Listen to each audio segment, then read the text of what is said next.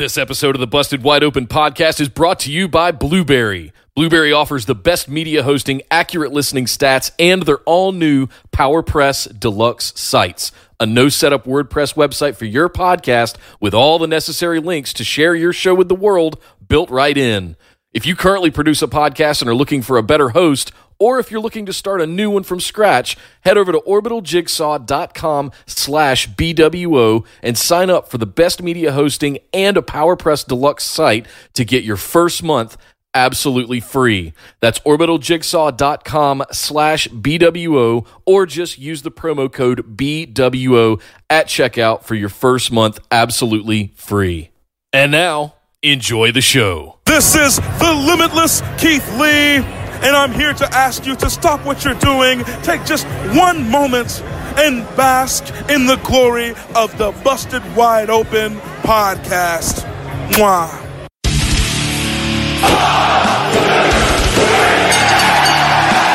You're listening to the Busted Wide Open podcast, dropping the elbow on the hottest topics in sports entertainment and the world of professional wrestling. With your hosts, Nick Howell and Sir Ian Dangerous. Coming to you from the Orbital Jigsaw Network Arena in sunny Southern California.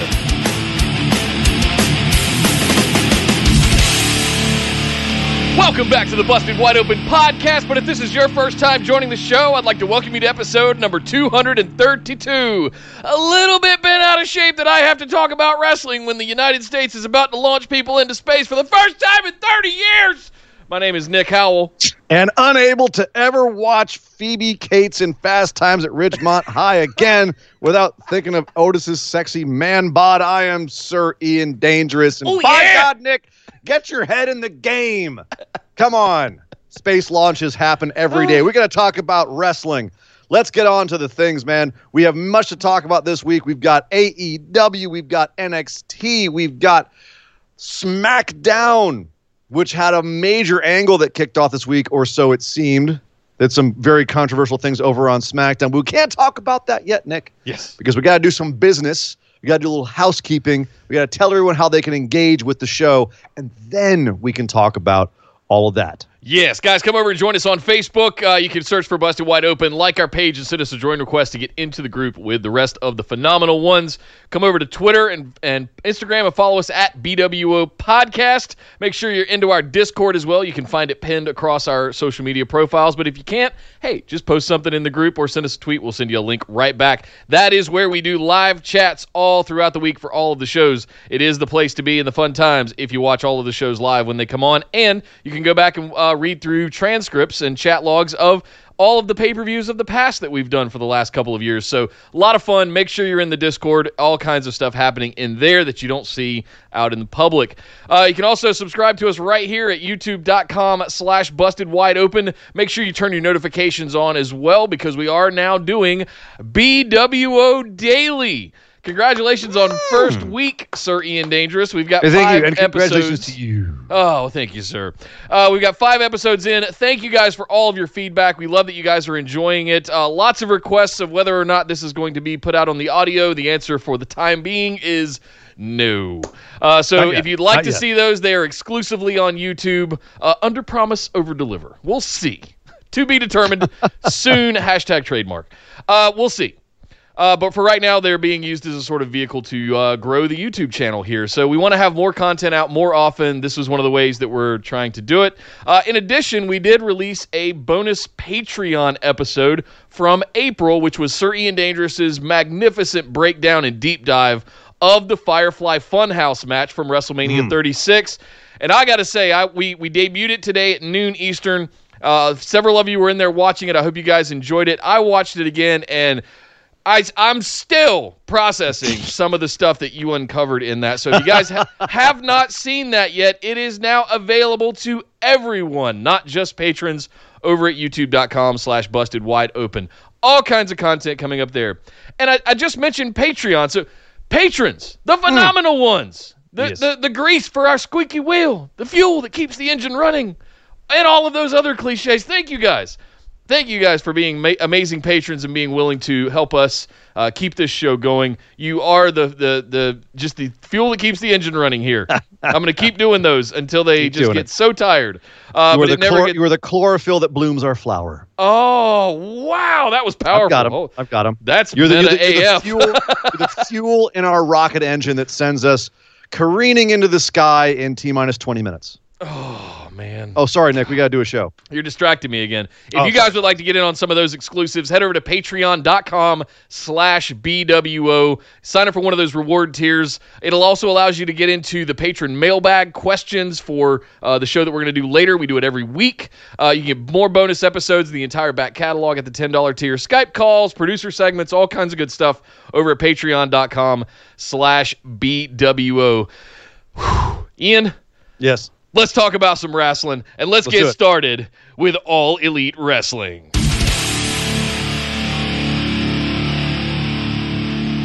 Well, as you may have seen on Double or Nothing, the inner circle did not beat the elite in the stadium stampede. No. In fact, they had their collective butts handed to them. Chris Jericho got run over by a field marker.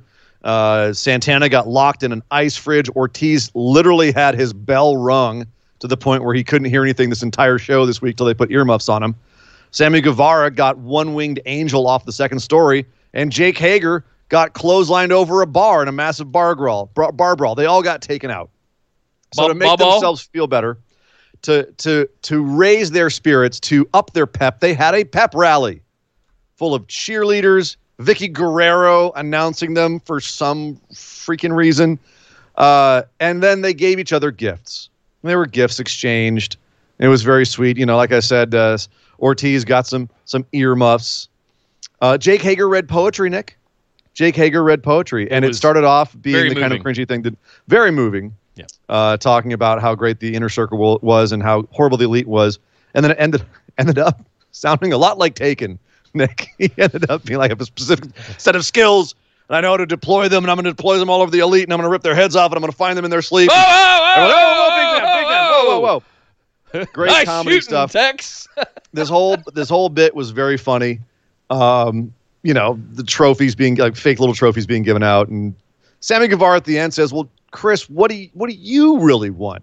And Chris Jericho, out of nowhere, goes, "You know what I want? Mike Tyson's head on a platter." What? And every, everyone just kind of went, "What? What, Chris?" Chris, What are you, you- okay? Chris, what the hell? Well, we got you a, a cheese plate and some bubbly. Is that okay? And Chris is like, no, I've never forgiven him for that time on, what was it, January 12th, 2010 or something like that?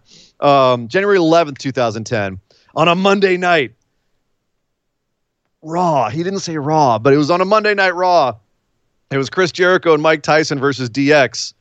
And Mike Tyson turned on him and, you know, had had trouble getting his shirt off, but then once he got his shirt off, he revealed a DX shirt underneath, and he decked Chris Jericho. And apparently, Chris has never forgiven him for this. Uh, and so as a result, he said he wanted to kick Mike Tyson's ass. And so, of course, everyone was like, hey, Chris, no, let's have a cheese platter with some bubbly. Well, that cheese platter had been eaten, and the bubbly was gone. And as they go, who could have possibly done this? Out of the back comes Mike Tyson with a posse of shoot fighters, former UFC MMA gods, Vitor Belfort, Henry Cejudo. Uh, it was a whole like a bunch of grip of dudes. Rashad Evans with his hair grown out. They all roll out drinking the bubbly, munching on some food, and they're like, "What the heck is this?" Tyson gets out in Jericho's face. They all line up, and uh, there's some. There was a, a guy next to Tyson with some like black eye makeup on, with like he's kind of fat in a white shirt. If you didn't know who that was, that's Mickey Gooch. He's an actor. He was in uh, Jay and Silent Bob Strike Back with Jericho. Um, so I don't know why he was part of Tyson's team, but there he was. He he stood out like a sore thumb. Might have been drunk. Um, Tyson gets in Jericho's face, and Jericho says to Tyson, "I I want an apology. You owe me an apology."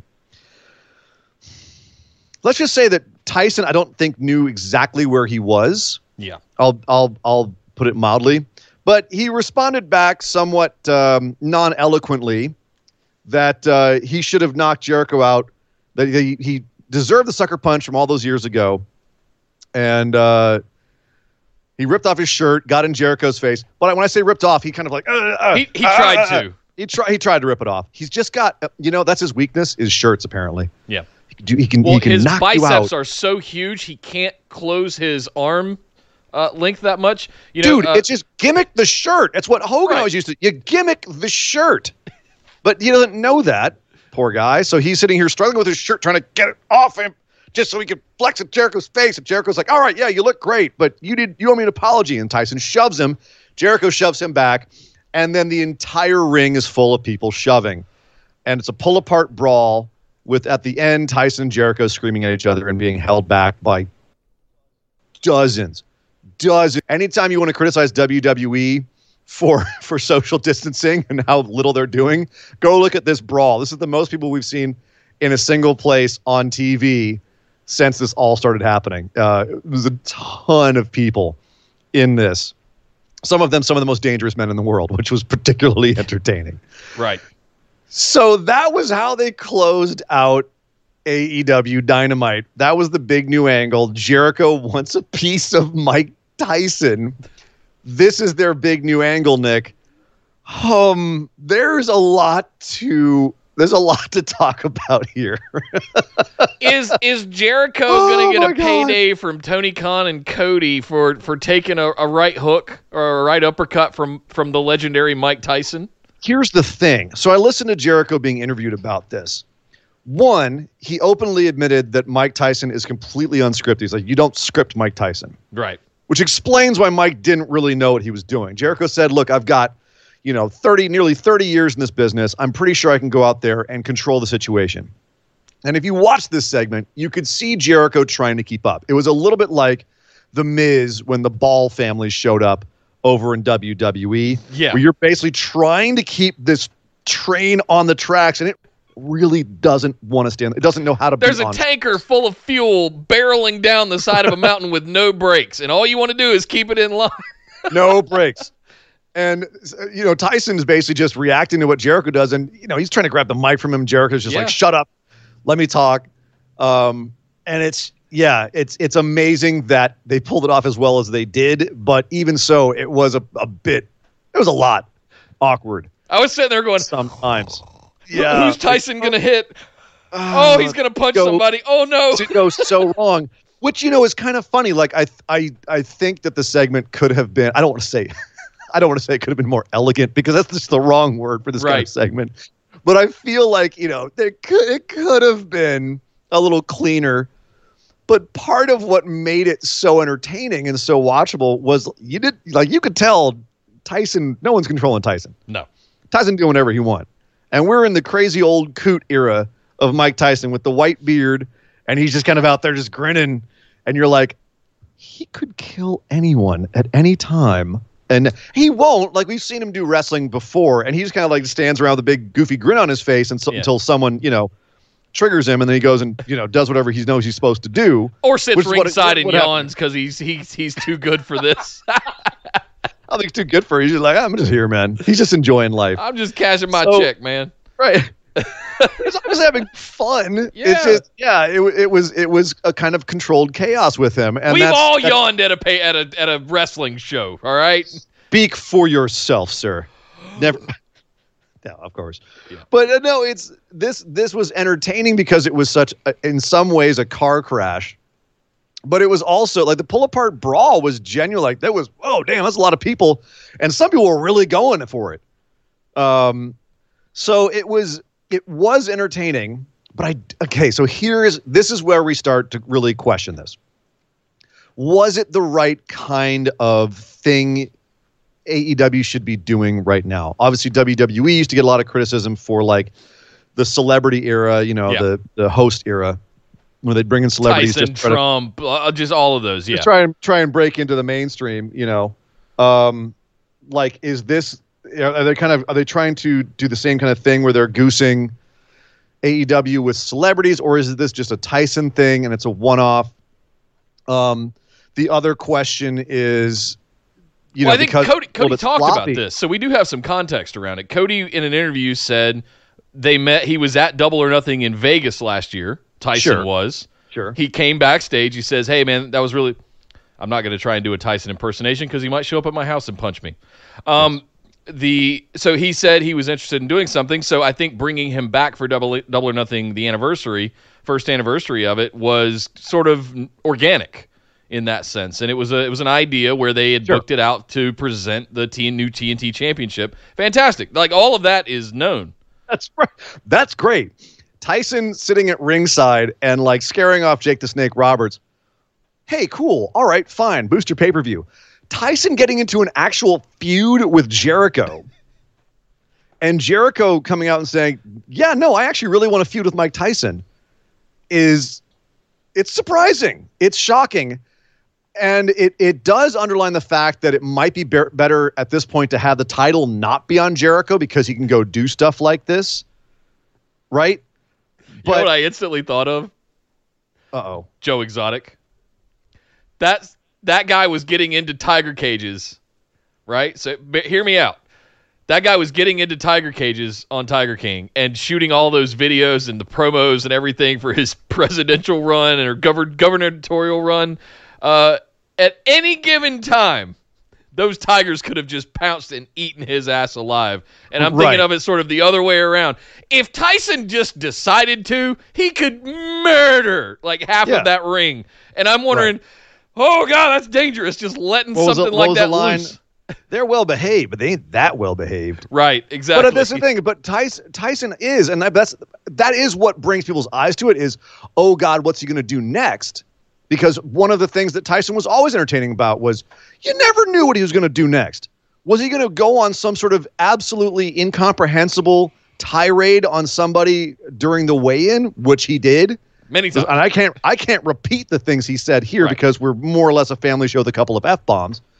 Um, but like, uh, or or was he going to bite someone's ear off? Like he he was the he was the X factor. You don't know what he was going to do. So here with Jericho, like yes, that brings some excitement. But the problem is, Nick, is this didn't even crack the top searches on Google. No one cared. Real, I mean, relatively speaking yeah. you know, it, it still did good. It still did like it's it's doing okay in terms of like YouTube and everything, but it's not lighting the world on fire. No, Now, and I think mostly the wrestling community probably just went, "Oh God, here we go again." That's kind of what I'm Tyson's back." saying. It's like, well, Yeah. then, but then, but then, why do it?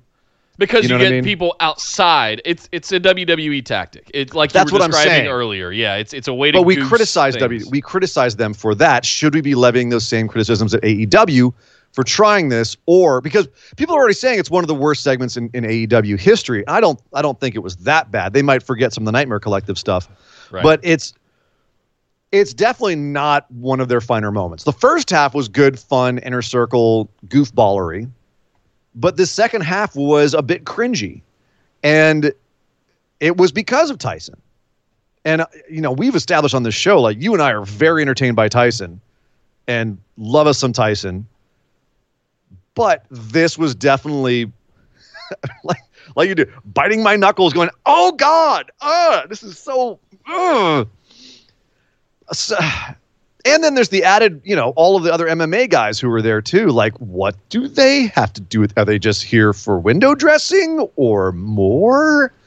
Mike so- rolls with a posse. You know, he Yeah. he, has got his boys with him all the time. So, But I'm and- just saying, you've got you got Henry, you got Cejudo, you've got Rashad Evans, Vitor Belfort. Any one of them you could throw into a match with Jake Hager and have an interesting little thing in a week where we've already seen what happens when you get two MMA guys and put them in a damn cage, and you get a pretty damn good match out of it, which we'll get to.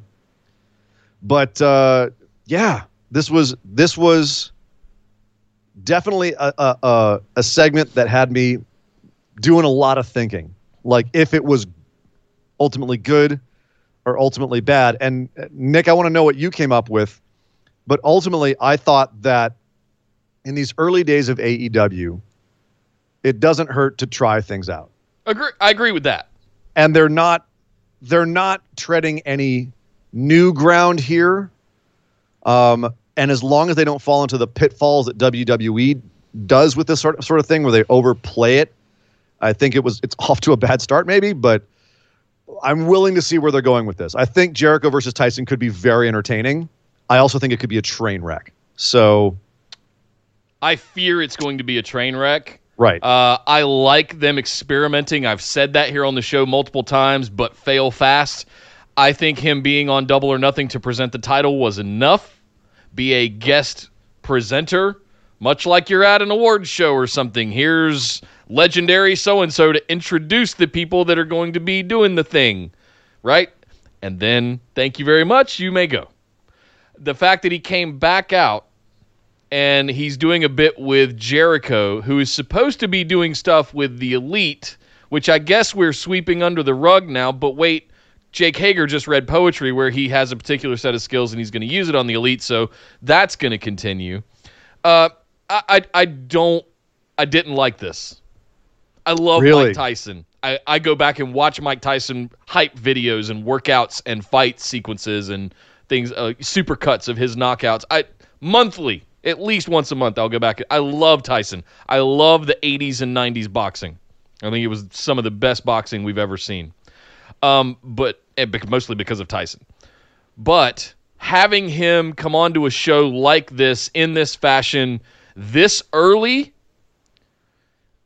eight nine months into AEW Dynamite, I'm just I'm not there yet. I'm not ready for the celebrity stuff that aren't directly tied to wrestling. Arn Anderson, Jake the Snake, Tully Blanchard, fine. Tony Schiavone, Marvez, fine. Uh, Tyson, no, I, I I didn't want this, and I, I- I was not entertained by it, and that scares me. Ooh, ooh, Yeah. ooh. I was more sitting there going, "Oh god, this isn't going over like they thought it would." Oh, See, yeah, I, I thought it was awkward and bad, but I was still entertained. so because you can't look away from the from the fender bender car from crash. the from the It's car, car crash. crash. Yeah, Exactly. And it's gonna end up being that way. And all it's gonna be, we're gonna be dri- we're gonna drive away going, "Oh, that was something," and we're gonna then the smoldering ruins of somebody's car is gonna be sitting on the side of the road, you know, to continue the Maybe, maybe, Right? uh, metaphorically speaking, yeah, no, and it's and it's.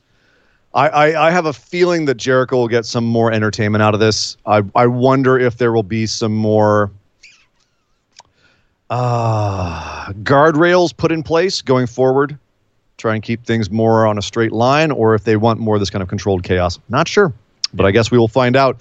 Nick, that wasn't the only major thing that happened over on AEW. We opened up the show with a three on three tag match, the private party with Joey Janela versus the Young Bucks. And, well, it started off as Damascus Matt Hardy, but backstage, after Hangman Page and Kenny Omega decided to go back to the hotel and drink whiskey and milk, respectively, we had Matt Hardy standing with the Young Bucks, and he's being Damascus and it's clicking his teeth. And they all said, mm, could, we have another different Matt Hardy? And he comes back in with old school Matt Hardy with the black shirt and the ho and the everything. And they go, no, earlier than that. And he comes in as the oldest possible gimmick of Matt Hardy, young, young, young spot monkey Matt, Matt Hardy from like right when they first started getting their push. Um, kept changing his gimmick. The camera would pan away and then come back, and a new Matt Hardy would come in, uh, which was very cute. Matt Hardy's now apparently able to switch between his gimmicks on command, which is a lot of possibilities there. Yeah. So they go out and have a match, three on three. Ultimately, breaks down at the end. Um, couldn't tell Nick. I I actually initially, um, I thought that uh, Marq Quen was selling an injury, but he may have actually gotten injured because at the end there was some miscommunication about who was the legal man in the ring, and it seemed like a, a bit of a sloppy finish. And then, but the thing is, is then Matt Hardy helped Marq Quen to the back, which left the Bucks alone in the ring uh, after having won the match. And then, because in the middle of the match there was a spot where they'd gone over the barricades and run into Butcher and Blade out in the crowd, Butcher and Blade then went into the ring, started beating up the Young Bucks. Young Bucks fight back, and we hear a truck pull up to the side of Daily's place, and out of the truck pops the revival, or sorry, as they're known now, uh, the FTR, yeah. or just FTR. Cash Wheeler and Dax Harwood, which I'm I'm gonna have such a hard time remembering those names, man. I'm so used to calling them Dash and Dawson. Oh, but they come out to the ring, looking like badasses dressed in dark denim. It's just Cash and Dax, right? Cash and Dax. Da- well, yeah, but they they actually have full names in AEW. Cash right. Wheeler and Dax Harwood. Uh, okay. Um, And Butcher and Blade back off. They're like, "Oh yeah, we know you guys are here to kick these boys' ass." And of course, the the commentary are putting them over. We've heard a war of words between these two factions for years. That's right. The revival FTR is finally finally going to have a few with the Bucks. But then they turn on Butcher and Blade. Cash and Dax turn on Butcher and Blade, kick them out of the ring, and then get back in the uh, Young Bucks' face. And instead of getting a handshake, just kind of stare him down and then turn and walk away. Interesting. No beatdown, no immediate heel turn. Their motives remain unclear. Feels like the Shield debut at eh. Survivor Series, just coming in, What? coming in, beating something down, and then walking away. You know, not really having a motivation there. The Shield is, I think, pretty definitively a heel faction. I don't know if they've really said which side. Now they've said that next week the, uh, the revival is going to sit down, or FTR is going to sit down and talk about why they're there. So we'll get some motivations next week. But this definitely left it in a bit of a open area. They're not really heels. They did beat up a heel team, but they also and they also, they didn't attack the Young Bucks, but they also didn't shake their hands. They weren't too friendly. They didn't look too friendly. They looked very like enforcerish, Yeah. if you will. L- listen, I ain't mad at, at the at the revival rolling in in leather jackets and a muscle truck and just coming in and stomping ass. Like that's and just being not even identifying which side of the coin they're going to land on. I love that. Point of order: denim jackets, which I was wondering if that was a callback to Scott Hall in WCW, where he showed up in a, de- in a denim, denim jacket. Just throwing that out there, but yeah, um, it does seem like they're poised to take off like a rocket into space, Nick. Now that they've landed in AEW, and by the way, from what I understand, your rocket has just taken off. Yes, I've I break. I want to break in here real quick and just say, guys, uh, we officially have launched humans into space for the first time in 30 years uh, from American soil. So it's this is really exciting. Um, they are just going to be doing a an, an entry uh, or an, an orbit and coming back in, but this is this is pretty awesome. Sans I'm still- space shuttle. So- I remember I remember the Challenger, so I'm still scarred by that. So I'm just Yeah. all those al- those always make me nervous as hell.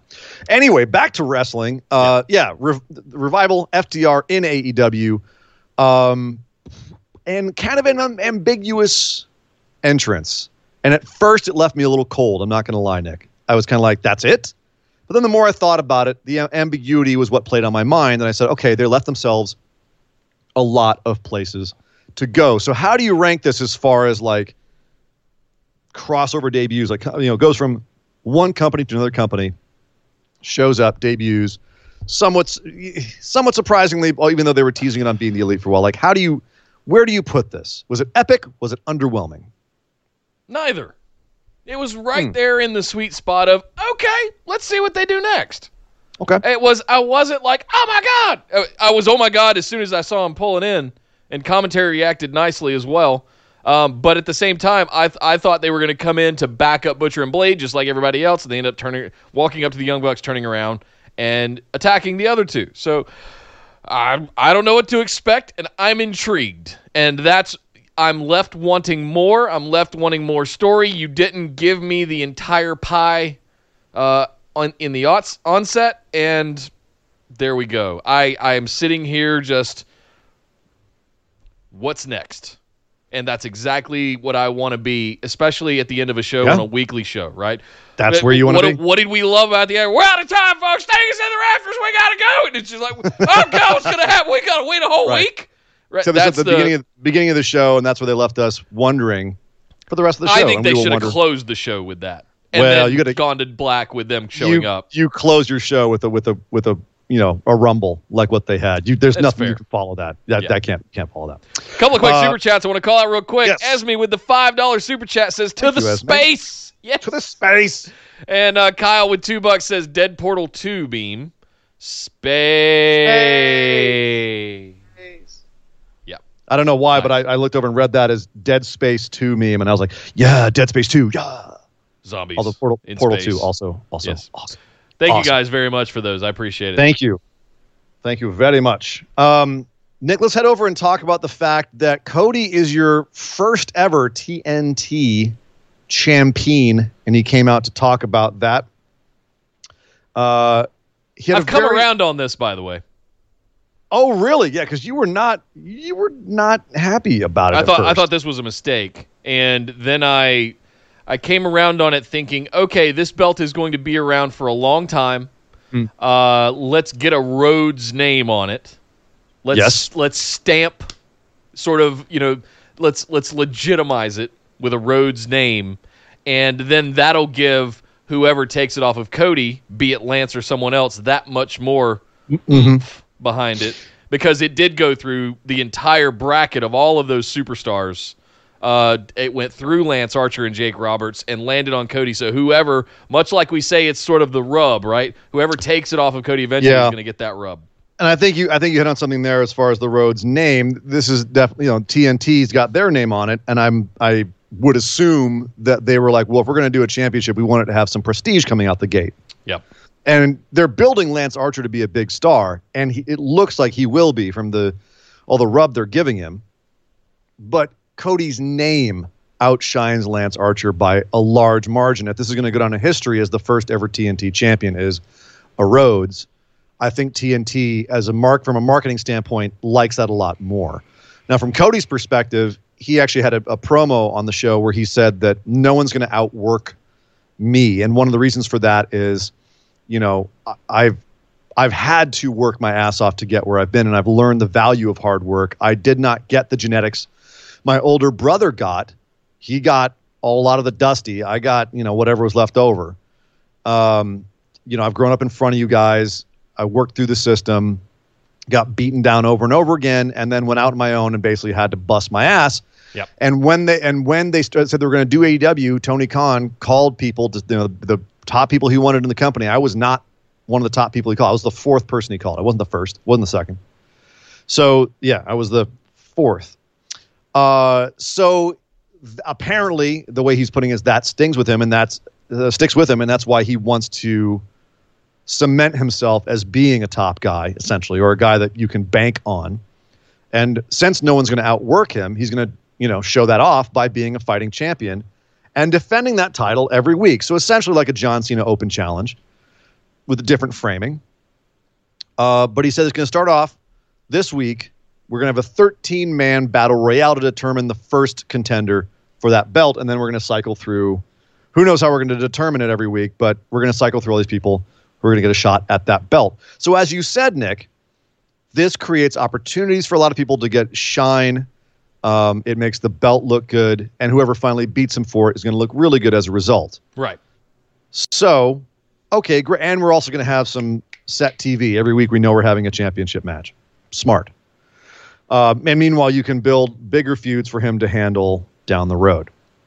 Okay. Um, that that sets up a better scenario than if Lance Archer won it and was a monster that someone had to beat and may not he, he was just going to break people every week. Now you can have somewhat competitive matches every week.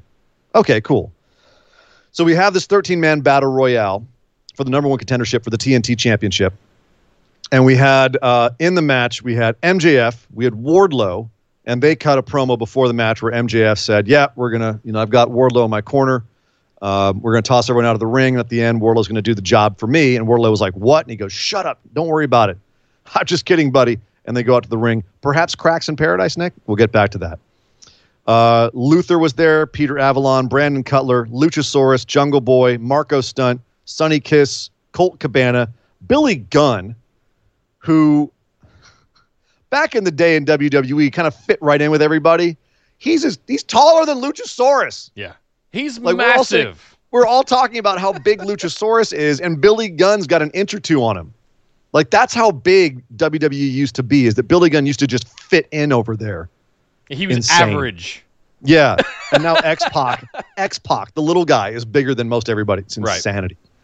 Uh, and then we also had Christopher Daniels and Orange Cassidy in the match. Well, Orange Cassidy was kind of in the match, Nick, because earlier in the show he walked in the background during a Jericho promo, an Inner Circle promo. They weren't a fan of that, so uh, Sant- uh, Santana and Ortiz hit him with the Mad Ball on his way to the ring, took him out for the first two thirds of the match. He didn't come in until the last little bit. Um, but overall, you know, kind of over the top rope battle royale, you would expect. Uh, Luchasaurus eliminated Luther via choke slam. Sonny Kiss got tossed out by Colt Cabana, and then Billy Gunn to- tossed out Colt Cabana. Um, Brandon Cutler and Peter Avalon eliminate each other during the commercial break.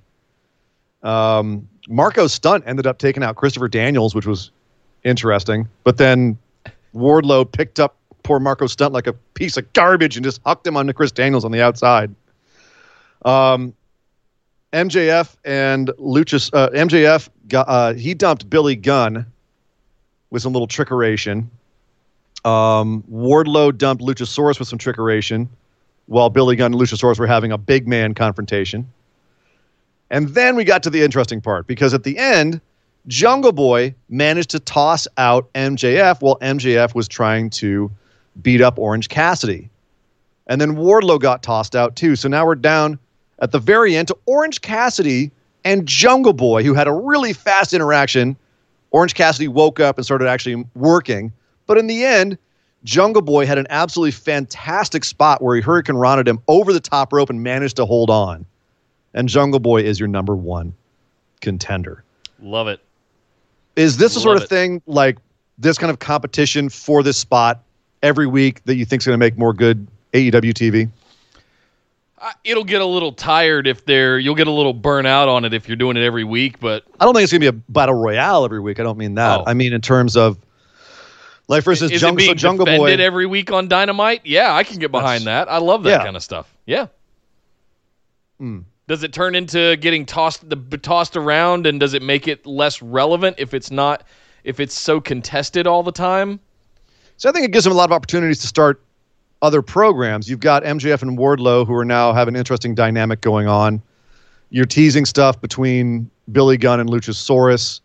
Um, you know, stuff for Dark like like uh, Brandon Cutler and Peter Avalon, uh, Sonny Kiss and Colt Cabana. Like you're setting up a lot of stuff. See, they set up a lot of stuff, and they were able to establish what's coming for their TNT Championship scene. And Jungle Boy gets a big win.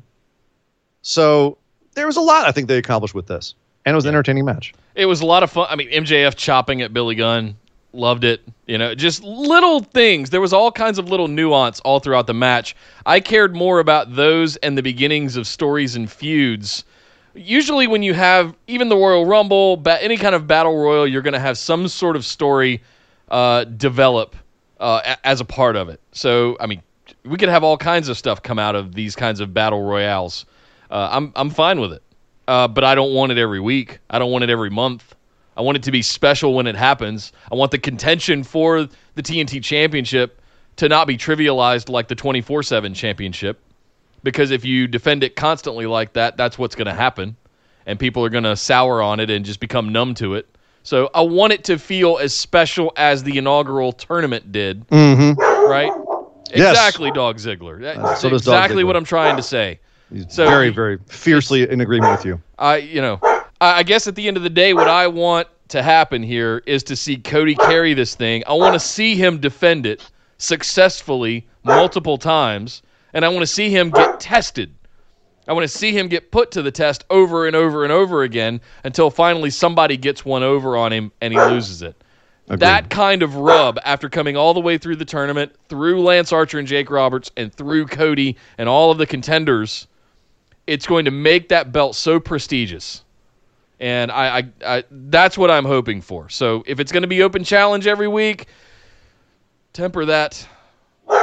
Temper Yes. that. Exactly. Um, another belt that's going to be defended more and more now, I think, is Hikaru Shida's new women's championship belt. Uh, she actually defended that against Christi Jaynes. James, James, Christi Jaynes, who uh, has a big old Brazilian gimmick going on, including dancing. And she even tried to get Hikaru Shida to dance, but of course, before Hikaru could start dancing, she took her out the legs, and then that was that. We were back into the match. I don't know. Was this this match seemed a little bit? Mm, it got serious in the second half, but it, it seemed a little bit after after Shida dug down so deep to beat Nyla Rose. This seemed a little bit fluffy to me. Yeah. Did it seem? Do you know what I mean? It it didn't seem like it was a championship match. It seemed like just another women's match. It felt like they was- were trying to give her some kind of squash match to either debut Christi Jaynes or give her a squash match after the horrific match that she had at uh, at Double or Nothing. But Jaynes had there was it wasn't a squash match. That's the thing. It was actually fairly competitive. Like Shida ended up beating Jaynes and showing she had more grit, but it was it wasn't by any means a squash. Like Jaynes got in a lot of spot and showed off a lot of her stuff.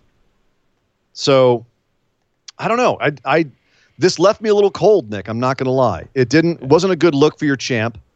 And Jaynes came across as being a little silly. It's like great, had some good moves, but I don't think that it portrayed from her what they they might have wanted it to, if that makes sense. It, it does, and to be honest, I you know there's a lot of people that are really high on Shida. I'm not there yet. That's And funny. I thought you were. I thought you were of the- big on her after a match.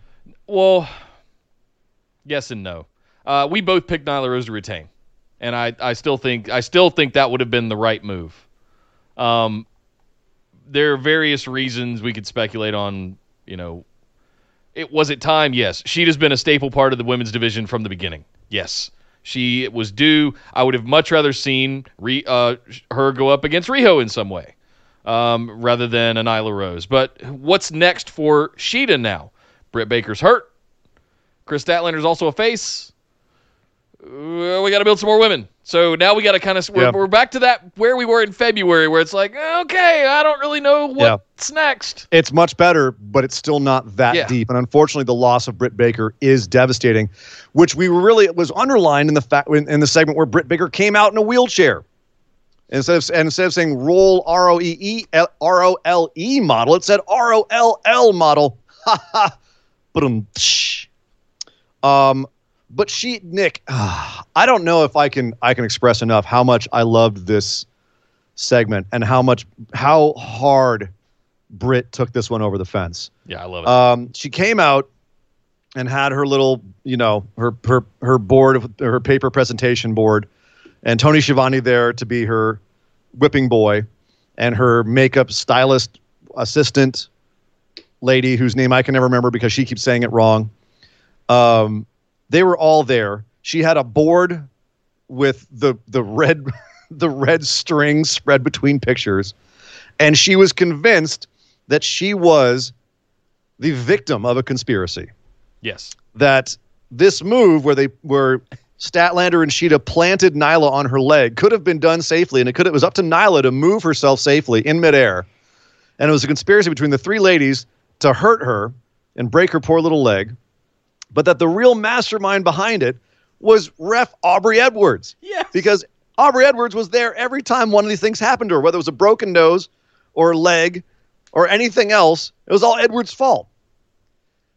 I can't explain to you, Nick, how like it was the little details that she put into it, whether it was the a look or a movement or a, just a, a turn of voice. Every part of this, she absolutely destroyed. Even on this. bossing Reba around, you know, just Reba, thank that. you. Yeah. Um, it was it was all just spectacular. She has come so far in such a short period of time. This was just a one heel work, and it just it underlines how much of a bummer it's going to be that she's going to be out until, as she said, all out. I'll be back at all out. Um, that's a ways away. I'm wondering how much we're getting worked because we saw pictures of her uh, at Yeah. Memorial Day last Monday Yeah, yeah. after Double or Nothing with no brace on. But now apparently she has she's bound to a wheelchair with a knee Sure. brace on, and I'm going, hmm. Yeah, and I, I truly hope you're right and that they are overplaying her injury, and that would be wonderful. Uh, also, I hope that this wasn't her way of like dipping out, be like, "Okay, I'll see it all out."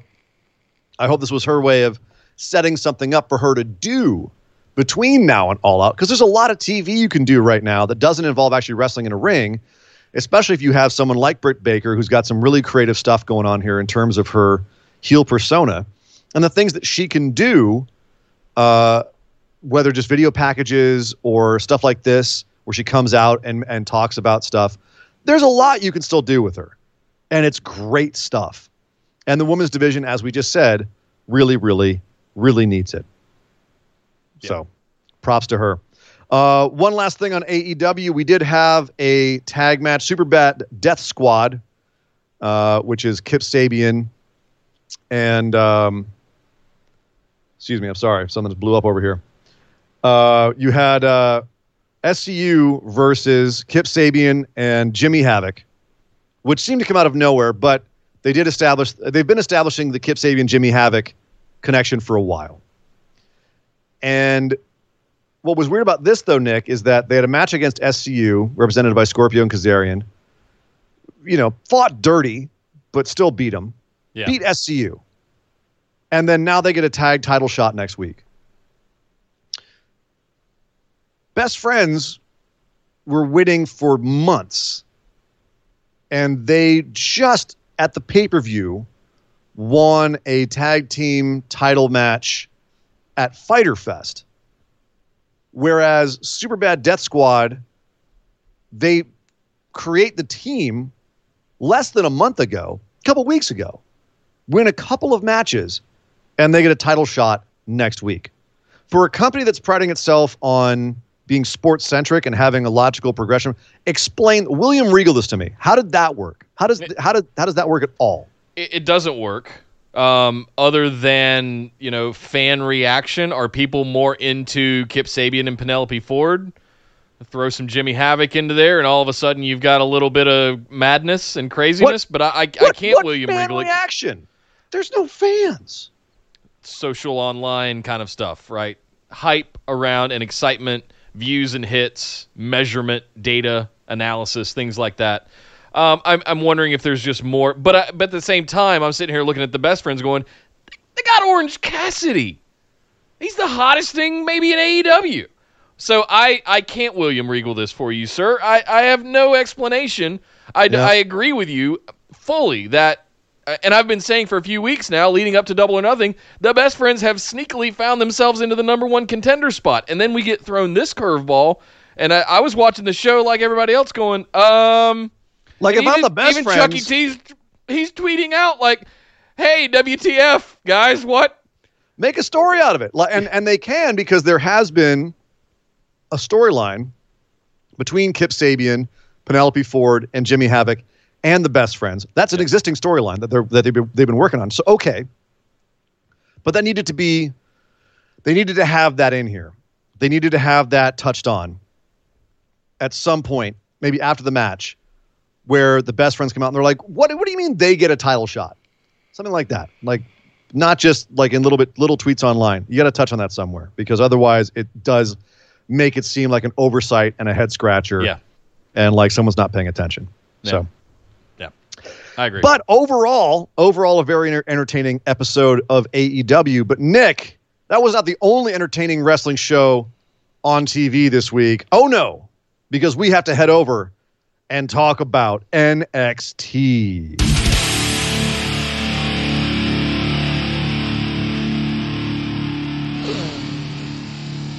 if you'll humor me for a moment, All right. I've been down on NXT for a couple of months now. You have been. This might be one of the first times I can find no fault in an episode of NXT in a long. Oh. This was five star, fantastic. Loved every second of this episode of NXT. And I and you guys know that that hang out in the Discord with us. I always watch NXT, or sorry, I always watch AEW live and NXT later or Thursday. I was mad at myself that I didn't watch this live because I immediately saw Twitter and the general wrestling social media erupt uh, after this airing of NXT because holy smokes. Well, let's let's start with the Wow. end. Let's start with the finish because it is the big news about NXT, and that is Fight Pit. Mm. The Fight Pit. Um, one of the more intimidating structures I've ever seen in WWE, and yet so simple. And it just looked like an old school, ugly, ugly. I think was the best thing about it. It just looked ugly. It was Um, about ugly- as close to a shoot fight as you can get without it being a real shoot Like- fight. Pit yeah like literally a fight pit. Like they had doors on the sides of the cage itself but they didn't use that. You had to climb up to a scaffold like a, a, a ramp that was ran along the top of the cage where the refs were and then if you're the fighter you jump down into the ring where the main ref was. The main ref for this fight was kurt freaking angle and you had the match between timothy thatcher and Matt Riddle, who basically just got in there and beat the shit out of each other. Now, it was a worked fight. This was very much in the style of like Josh Barnett's Bloodsport, where Right. it's a worked shoot. Um, they did a lot of shoot moves in each other, and you could tell there was a lot that was just they were just going with each other and not just not clenching down on some of their moves quite as much, but it was pretty much them fighting for a lot of it. And there was a bit of choreography, but you could it was you couldn't always tell where the fight ended and the choreography began. Yeah. Um, obviously, there's a couple of big spots that were choreographed, like Matt Riddle doing a jumping kick off of the cage, which caught Thatcher in the mouth.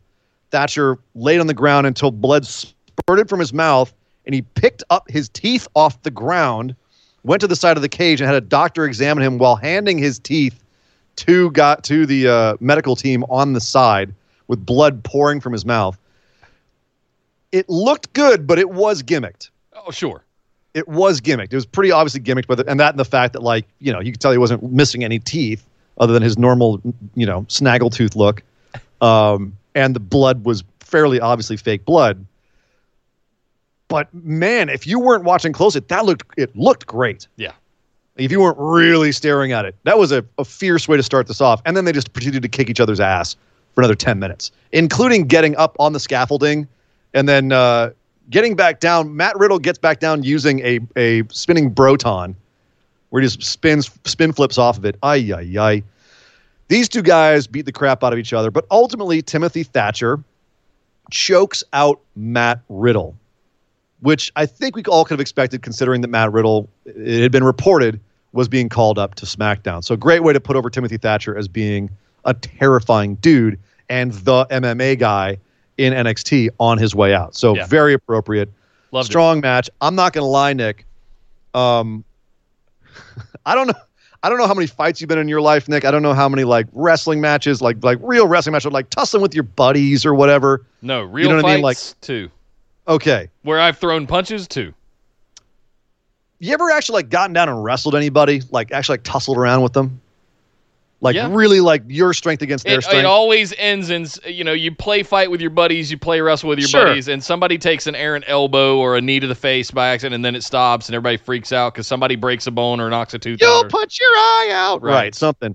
But my point is, it's freaking exhausting. yeah, you get blown out so quickly. And I don't care if you're trained or not, you get you get tired real quick. Watching these guys, they were going full tilt on each other for a long time, for a large percentage of this match. These guys are absolute animals. Yep.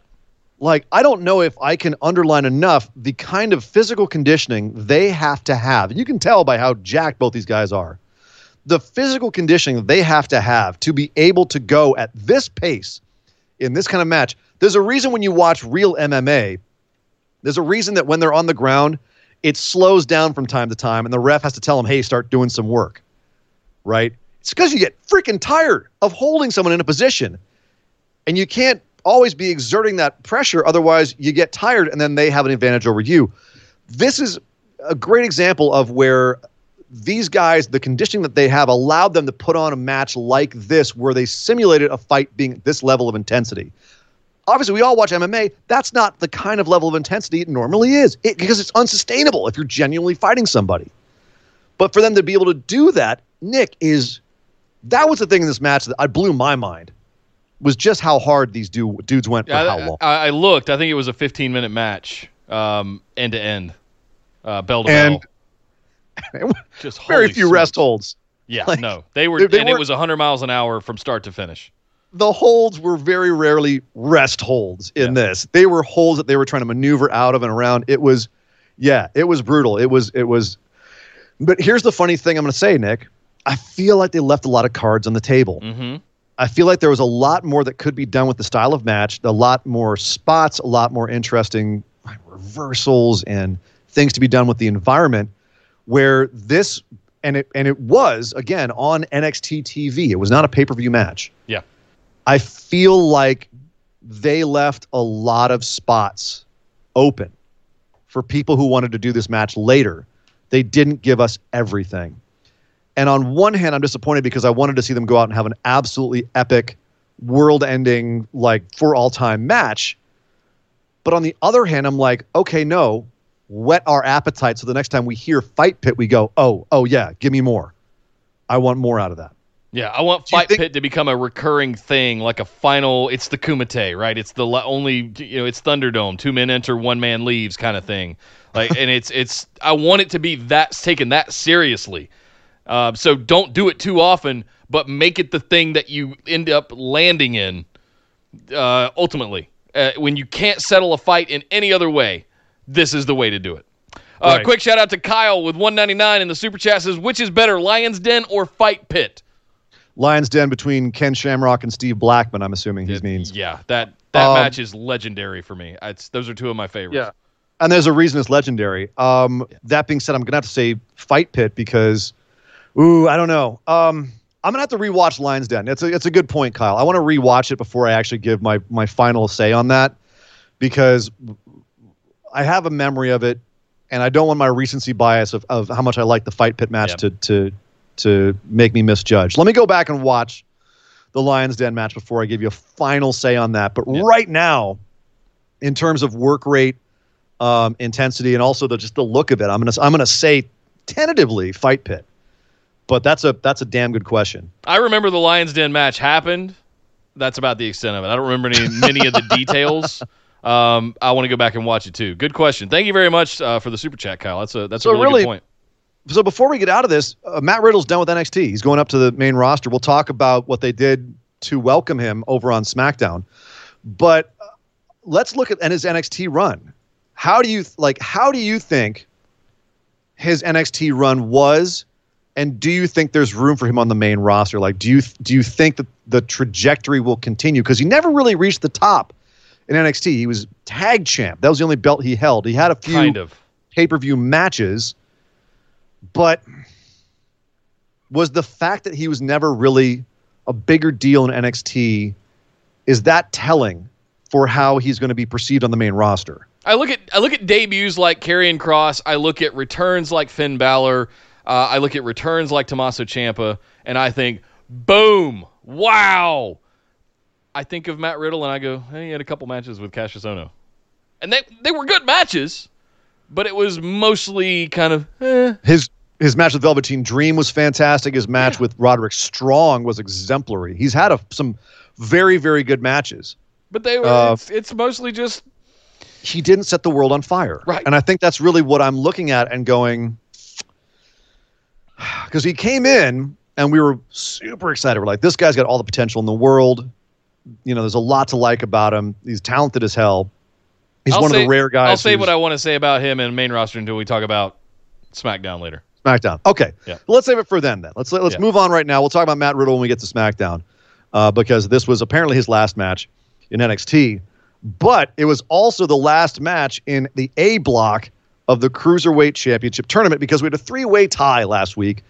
Uh, Drake Maverick snuck out a win over Kushida, so this week we had Drake versus Kushida versus Jake Atlas uh, in a triple threat, and the winner goes on to face El Hijo del Fantasma.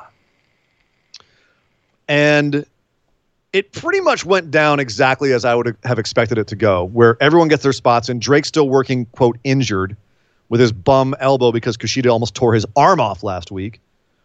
And most of the selling was done by Drake, and most of the work was done by Drake, Jake Atlas, and Kushida. Uh, until at the end, Kushida tried to lock in his armbar on Jake, and right as Jake loses the grip, Drake like sneaks over, lays an arm across Jake's chest because he's flat on his back as Kushida's cranking on his arm. Drake gets the one, two, three, but between the two and three, Jake Atlas starts tapping. So the match goes to Drake Maverick, but it massively protects Kushida. Yeah. And Jake, as the new guy, kind of takes the fall on this one, but he still had a lot of spots to look fantastic. So I'm not too worried about Jake. He's just getting started. He'll be fine. They they obviously have some some faith in the guy. After the match, Drake's in the back. Kushida approaches him and seems a bit disgruntled at first. Um, but instead of having a controversy here, Drake says, Kushida, I have all the respect in the world for you. It went the way that it went. I promise I'll give you the first shot at the title when I win it. And Kushida goes, okay, just go win. Nice. Beautiful little sportsmanship moment. Mwah. All right, settle. You know, settled Some- that. Somebody just give Drake Ma- Maverick a microphone all the time, please. yeah, the dude just- is doing the best work they've allowed him to do since he got there. And a contract, Absolute. if you don't mind. Well, we'll find out about that next week when we have the finals. Um, or are they holding it? I think they're holding it till in your. It's going to be in your house, June 7th. Yeah. Yep. Next. Yeah. Uh, Next, next, week they'll have the weekend. setup for it. Next week. Uh, Two weeks. next weekend. Is it oh next god. weekend? Oh god. I think it's next weekend. It's next weekend, Nick. It is Oh next God. weekend. Oh my god. So we have one more NXT before then. So that makes sense. They'll have the setup for it on that NXT. Okay. Um, and then Iho will Phantasma will turn out to be the leader of the Lucha Ninjas or whatever they're, the parking lot ninjas. Um, calling it now. But as you said, so Nick, up until now, you had Kushida going all the way on this. Now that you've seen how this played out, which was the way that I told you it was going to, uh, what do you think about how they're handling Drake Maverick? And do you think they have seen enough from him now that even if he doesn't win this tournament, they'll bring him back? Well, Esme with the super chat just asked the same thing. Thank you very much, Esme. Drake rehired Okay. at some point. Perfect. Um, Let's answer it. I don't know. I'm it's a coin flip for me. It's 50-50 and I, and I've been you guys have heard me and I think uh, Adam Cleary over at What's Culture shares the same opinion. I'm I'm scared that this is going to turn into I like getting worked, right? I want to be clear about that. Work me to death. It's part of the fun of wrestling.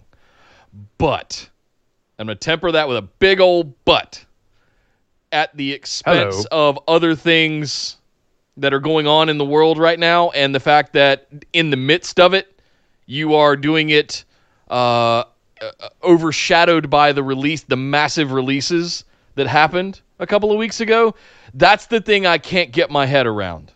Like if you're going and, and, and that heartfelt promo that went up on social media and went viral uh, from drake maverick with him just sincerely sobbing with tears. His dreams are over. His life is ruined. He never got to consummate his marriage. He's leaving WWE, you know, all of that stuff. And we all felt that. We all, that was genuine, right? Except for the not consummating his marriage. I stuff. know. I, That's- that's that's my way of spinning it into some fun. Um, but if this ends up being no, at the end of the day, Drake is going to win, and he's going to be Regal's going to walk out with a contract for him to sign. Okay, but if he wins and then somehow still has to leave,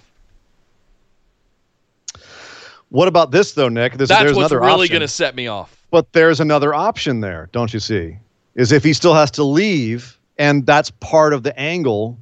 And backstage, they're like, "Don't, don't worry, we're just furloughing you." And when you come back, when he comes back after that, it'll be even more of kind of a return story. Like if, if part of this, and, and by the way, I did confirm. Uh, Kyle in the chat said no, it is on NXT, and it is. I confirmed it is on NXT, not on the pay per view, not on June seventh, but Oh, on wow. next week's NXT is when the finals are going to be. Why are they giving this shit away on TV? You give away a fight to make you, match. to make you watch to make and you you're giving away the cruiserweight championship They're- after this whole tournament. Why not do it at the pay per view? They're getting beat by AEW every week, and as you said, Nick, NXT has not been what it once was recently. It makes sense to me while they're trying to just stack their shows. I get it. Just Um, wow. Okay. so I mean, Kyle actually, okay, Kyle, thank you very much. 199 in the super chat. Kyle says Drake was the highest rated segment of NXT. That's true. Not the opening segment, not the final segment. Drake Maverick and the cruiserweight finals were the that was the highest rated part of the show, which is saying something. So they've they know I've, they've got I've something. felt it in his backstage promo after the match. So here is his here's the other option. Is that Drake loses through hopefully I'm hoping some kind of skullduggery from Hijo de Fantasma. Okay. Um and then he's quote unquote released.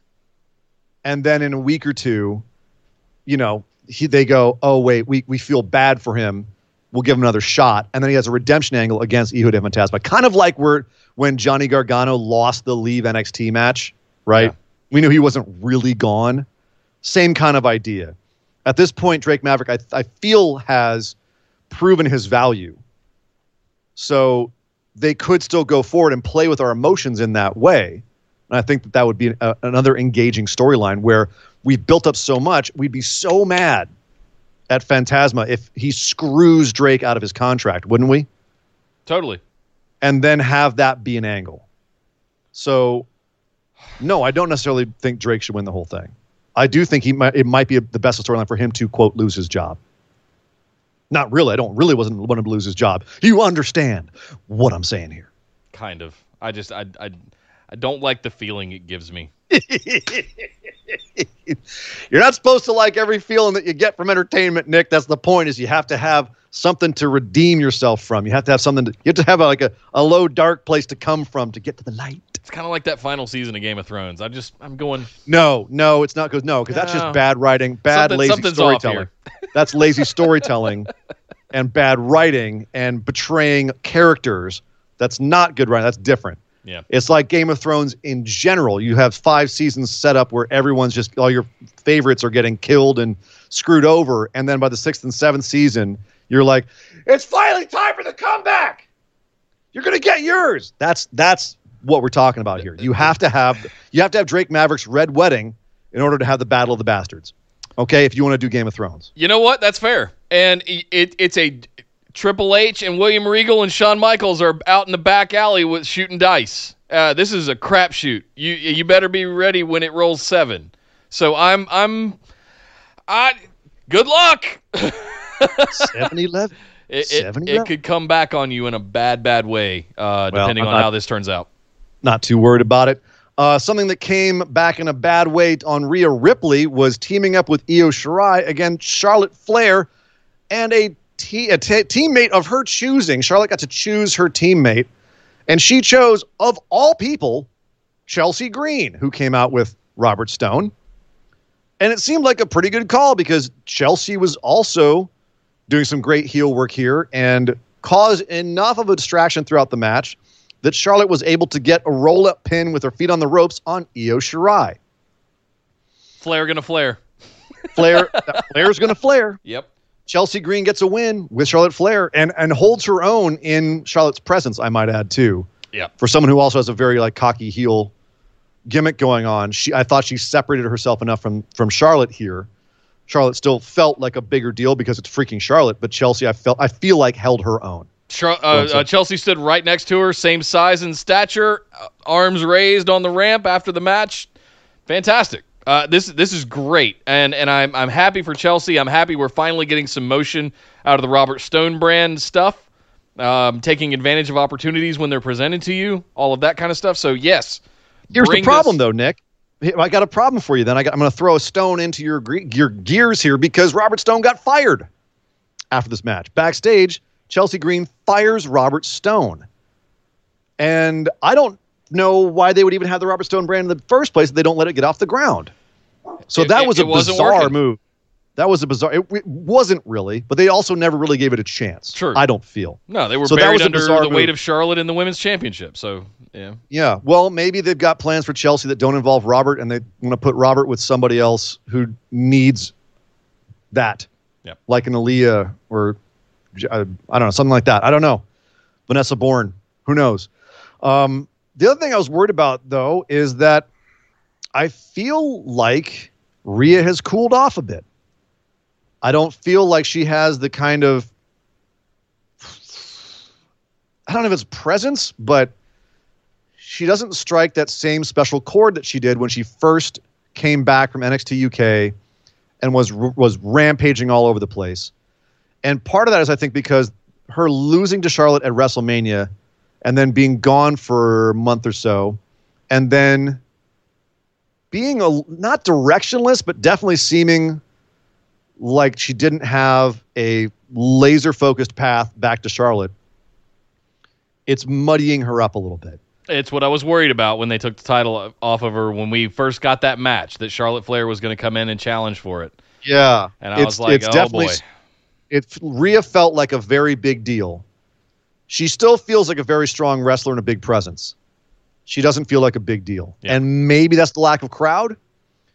But it also might, although they did have you know some PC kids lining up around there who were cheering at rote times. but it does feel like she's not as exciting, as big of a deal, as vibrant as she was before all this started. Kyle nailed it. It's Asuka all over again when Asuka came up to the sort of main roster run. It's you, you, Charlotte beats her and then she basically becomes irrelevant for a year. Maybe they were able to rebound with Asuka. With Asuka, it was the thing. With the thing is Yeah, though, it took is two that years. here's the weird thing. I still argue that Charlotte should have won that WrestleMania match, and I still argue that that was one of the best matches of WrestleMania weekend. Of and course that it was. didn't have it didn't have the downside of having the finish of the Charlotte Asuka match, which was just a she tapped out too quickly and it un, un- completely undercut how unbeatable Asuka was Right. uh, by the by having a really kind of questionable finish. The Rhea Charlotte match, they had Rhea tap out. Now everyone taps out in that figure eight. Okay, fine. But I don't feel like how they've handled her since having her go straight into a a, a, a three way feud with Io Shirai. I think is great for Io Shirai. It protects her, and it means they can draw the feud out longer. But it doesn't do anything good for Rhea it's not helping her any. And even though it's been established that, you know, Io is just kind of there and her real focus is Charlotte, like they have really underlined that, Io being there is drawing away from that. It's distracting. And it's also not it's not really that good for Io because it makes her look like the third wheel. So I, I don't have Yeah, that much more to say about it. It's Charlotte. Charlotte runs runs everything now, and it's going to be that way for a long time. So it is what she it is. does. I just it's something I wanted to bring up because I want to keep my on eye on if they can put some fire back under Rhea. Yeah. And I We'll hope see. they can. I'm I'm I'm curious to see the triple threat between them, but you know they kind of gave away a little bit of that with this match. But I think that was also. Charlotte Kind of the point. Io. Yeah.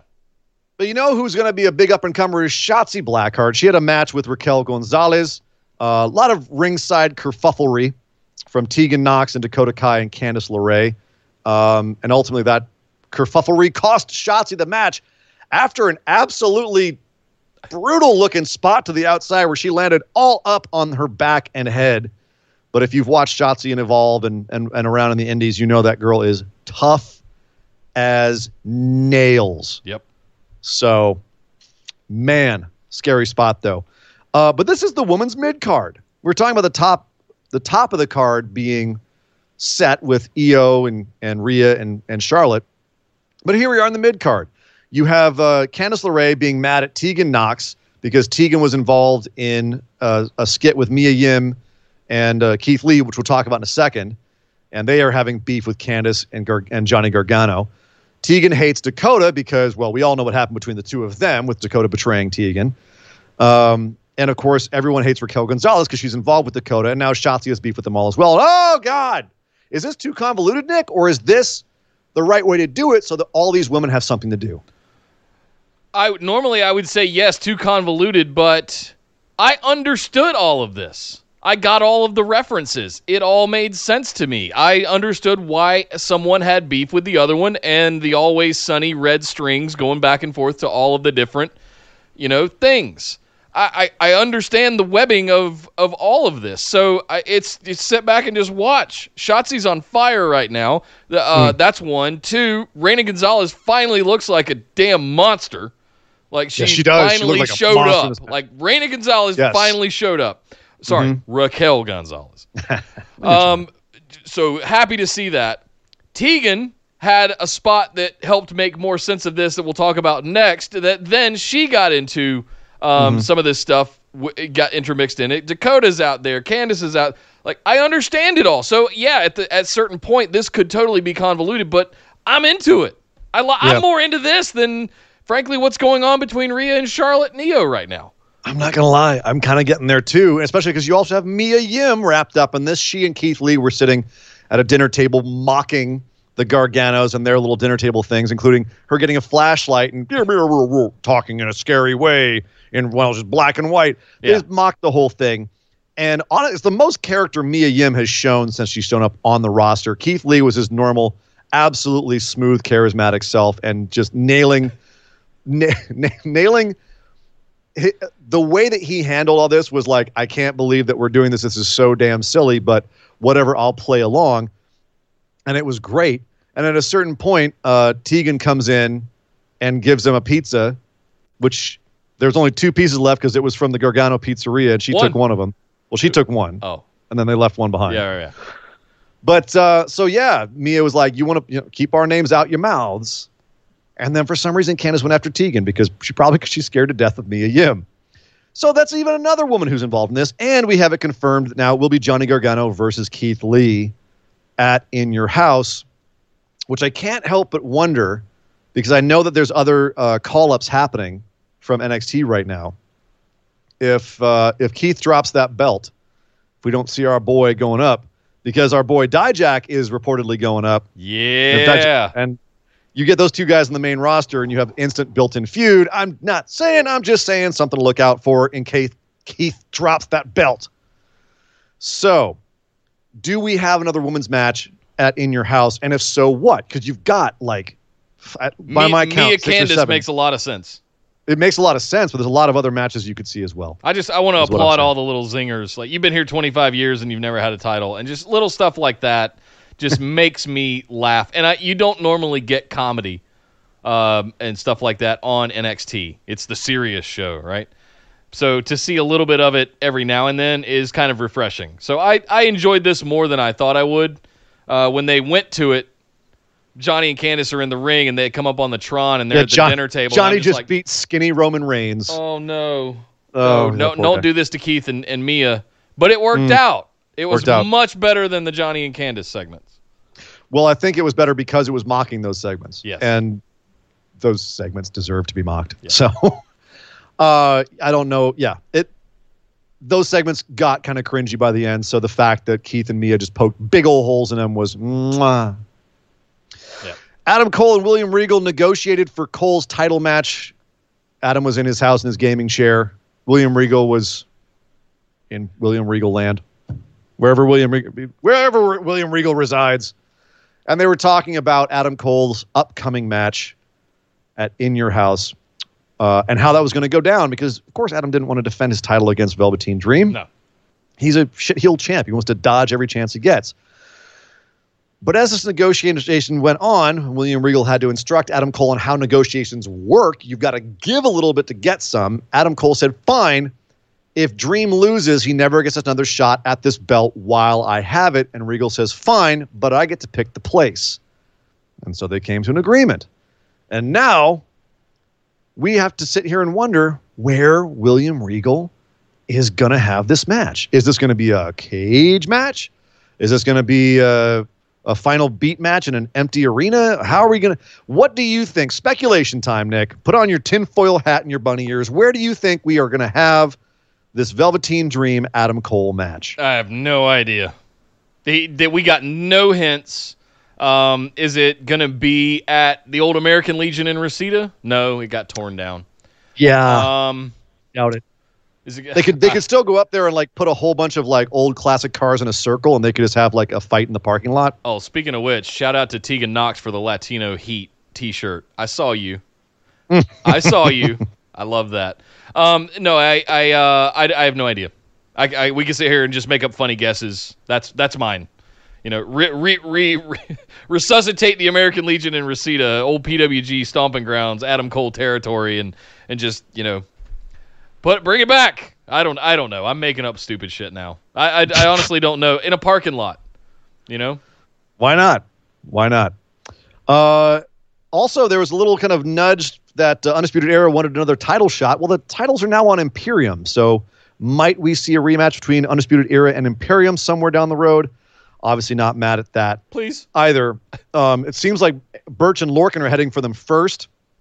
They had a little video building up how you know they're kind of they're back on track. I feel like they'll be the first ones to get fed to Imperium, but down the road at some point, I can't imagine the Undisputed Era wouldn't be back in the title picture for some reason. Uh, finally, on NXT, Tommaso Ciampa beat up poor Leon Ruff, who's been the jobber du jour of the last few weeks. Uh, Good but for him. then, well, he's getting some screen time. Yeah. Uh, Tommaso absolutely murderized him, though, and then turned around to realize that Scarlett was standing ringside watching him. In fact, she was watching him the whole match. And as she walked away, a big up close shot of Killer Kross appeared on the screen, basically telling Tommaso his time was up. Tick tock. You're Killer- so special. Killer Kross But it- looked into my soul. that was That that, was did. really good. I loved that. Sorry, Karrion Kross. Oh, I keep wanting to call him Killer Kross. Karrion Kross. Of course, they have a match at In Your House, but Ca- Karrion said that at In Your House, he's going to find out something else that he is besides just special. Probably, probably dead. Oof. To find out you you did. Oof. So that match is going to be. It's interesting to see how they're going to have that go down because I don't think Tommaso's winning this one. They've got to kind of put Karrion Kross over huge here. Yeah. Would you not agree? I agree. Come 100%. Mm. Well, someone else uh, got run over the way I think Tommaso Ciampa is going to get run over by Karrion Kross. But to talk about that, Nick, we need to head over and talk about Friday Night SmackDown.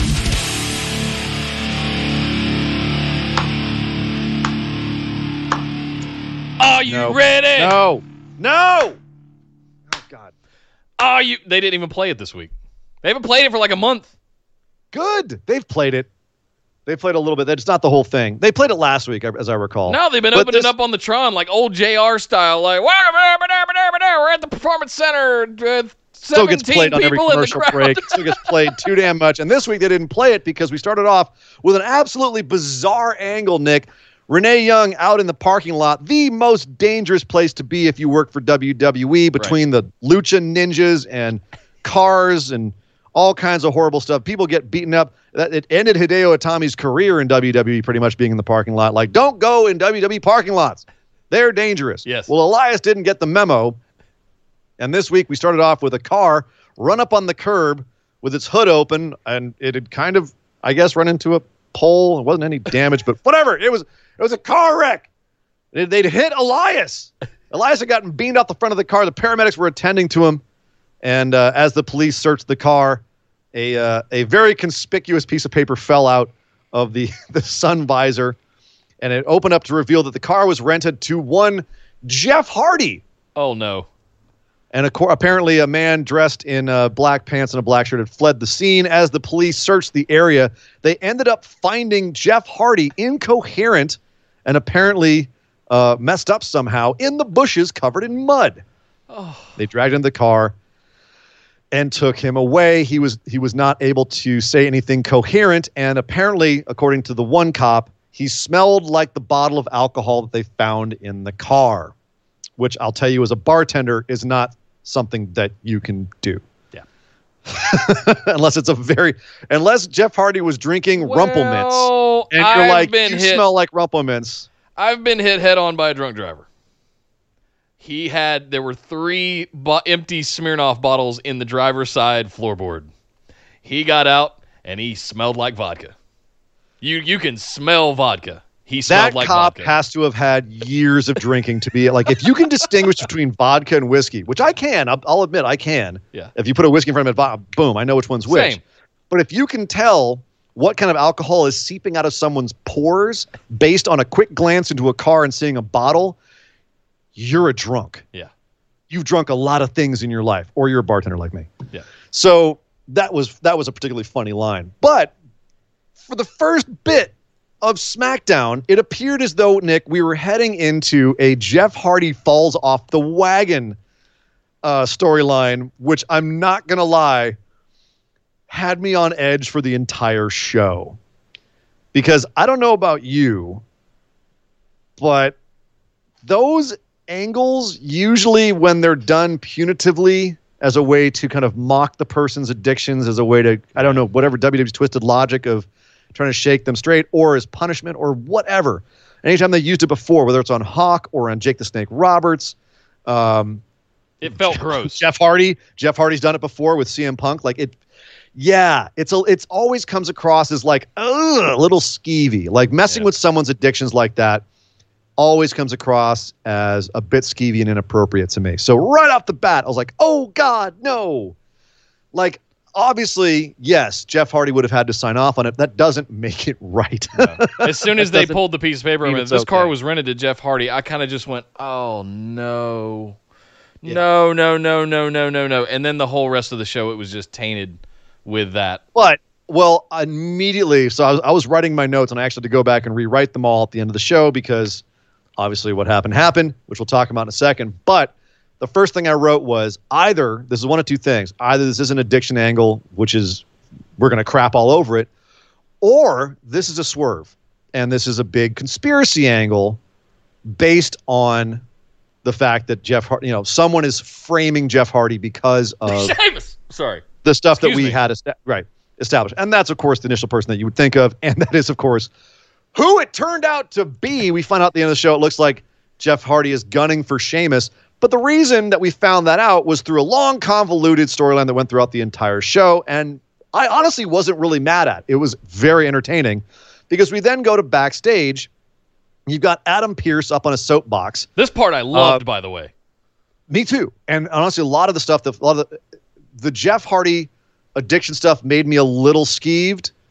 But I, but in the context of the whole show, I'm now, I'm, I'm now like, okay, I understand what you were doing. We good. Yeah. Um, Look, can Adam Pearce book some more stuff too, please? Like just right out of the gate, top of the show. All right, Adam Pearce, here's what we're gonna do. authority figure. All of you are I'm gonna a- do this, and I'm you're a gonna do this, and then, all right, go, and just he we're, felt we're off. authoritative. He, he actually felt Yeah. like a, a backstage authority figure would sound like. You have a bunch of the locker room back there, uh, uh, and they're all standing around, milling around, wondering what's going to happen. Adam Pearce saying, "Hey, because of what just happened outside, neither Elias nor Jeff Hardy will be able to compete in the Intercontinental Tournament." Which means that we've got now two open slots, one for Daniel Bryan, one for AJ Styles. AJ says, Hey man, no one's here to face me. He's getting counted out. It's not a match. I automatically get a buy. Now I'll take the buy. I'll take the buy. Daniel Bryan, meanwhile, is saying that's not fair. I believe in what's right. I should still have to face somebody. I'm a man of Who wants- honor. Who wants to face me? And everyone goes, um, me. And you have a whole bunch of guys like you have Jey Uso sitting there going like, I want a shot. You have Sheamus going, I should have a shot. You have Corbin going, I should have a shot. Everyone else goes, you guys already had your shot. And they go, F you. I want another one. Right. Chad Gable was there.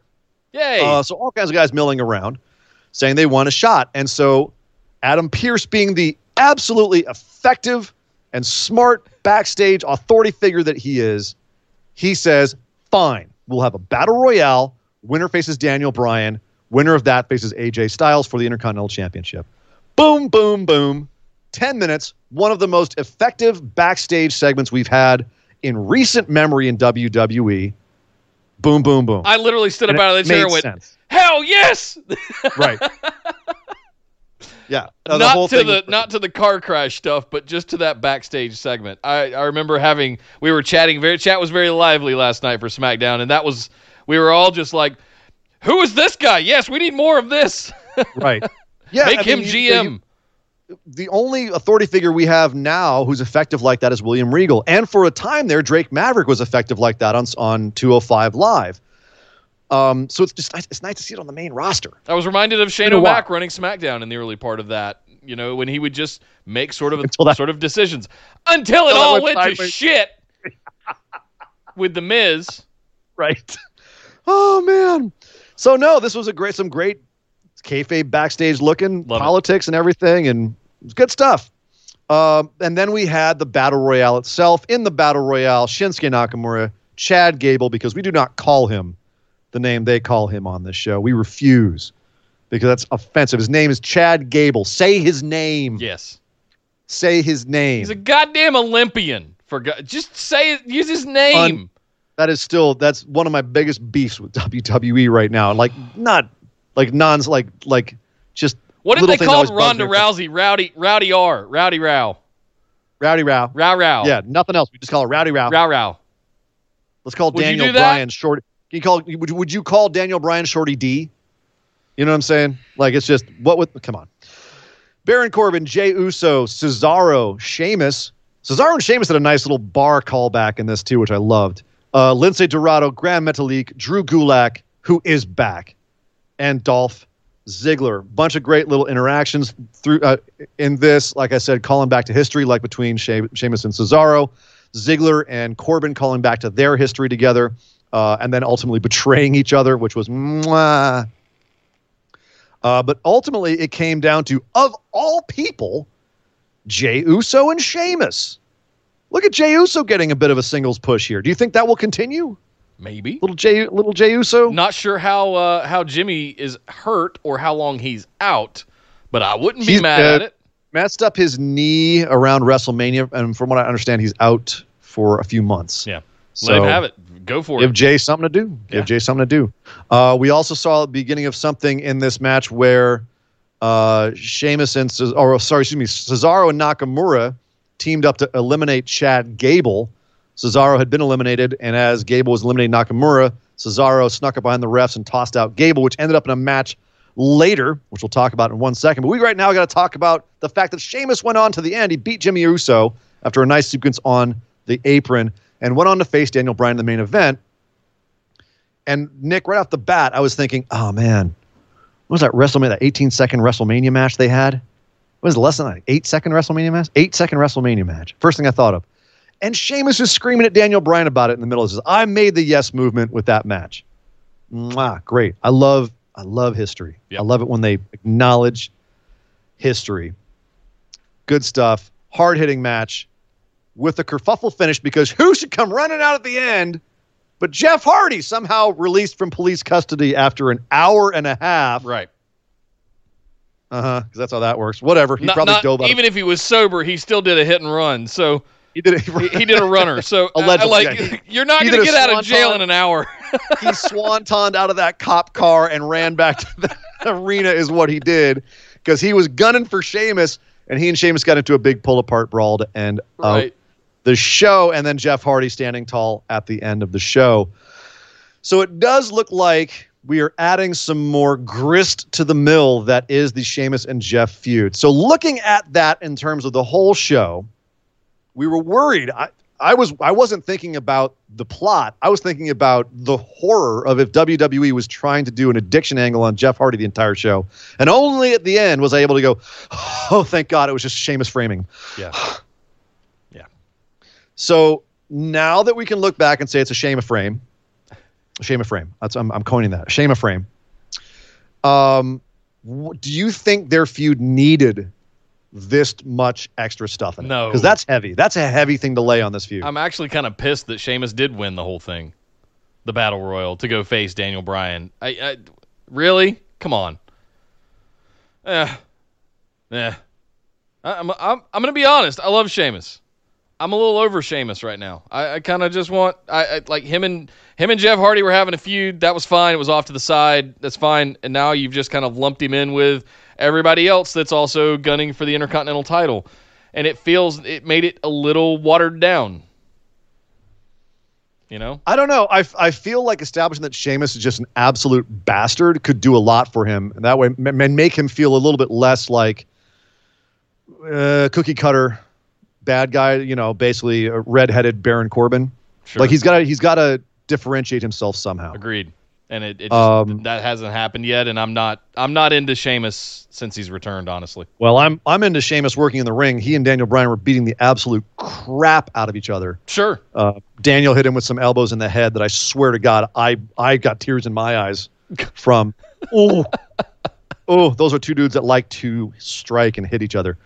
Good stuff. So I'm I'm curious if Sheamus is going to go break off and just be stuck with Jeff Hardy now, or if he's pissed off enough with other people, how that's going to lay down. But it, it does seem like they went to a lot of lengths to establish a feud that was already going. Like they basically took they took a car that was crashing and threw a big old thing of gasoline into it. And we'll see if that was a good idea, idea or not. We do know that uh, Chad Gable has some beef with Cesaro because that battle royale. They had a match later on, and Gable confronted Cesaro backstage. And Cesaro, of course, because the writers can't think of anything else to do, he started making short jokes about Chad Gable. Did you notice actually that, like, on his Tron, the side of the backside of the G is actually a ruler, like a measuring stick? No, I've never noticed that before. Really? Watch it again. When you see his Tron, where it says Shorty G, the back of the G is actually like it's like a ruler. It's I I, I got unbelievable. I got nothing else. The the man's an Olympian. You know, respect Um, him. and he's insanely good worker. Oh, poor guy. Um, so yeah, that's that's still I just one of the things that makes me nuts. And I, you know, he has hasn't been on for a while, so it hasn't hasn't eh, triggered me. But I, yeah, I'm triggered now, Nick. Yeah. Um, and he went and had a Gable versus Cesaro. You knew it was going to be good. It was. It's fantastic. Yeah. Two of just the most underrated workers in WWE going out there putting on a clinic.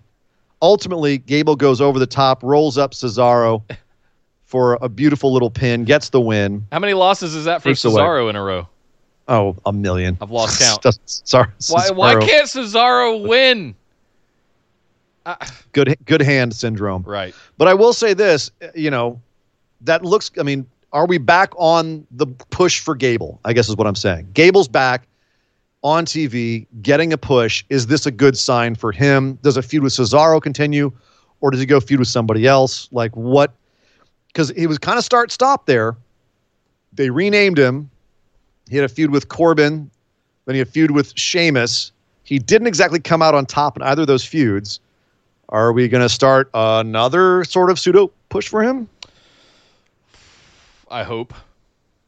I don't. I don't really have much color on this one. Sorry. I Do you have, do you have a whole lot of, do you have a little confidence? I mean, not I'm really. worried Not still, really.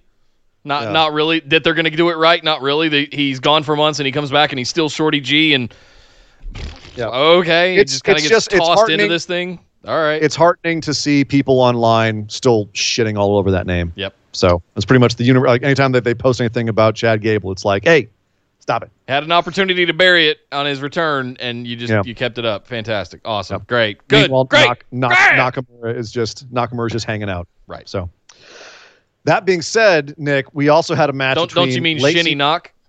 Shin- you hurt me deep, man. You hurt me deep. Why? Yeah. Moving on. Got to talk about something happy. Lacey Evans, Sonya Deville. I did not see this one coming.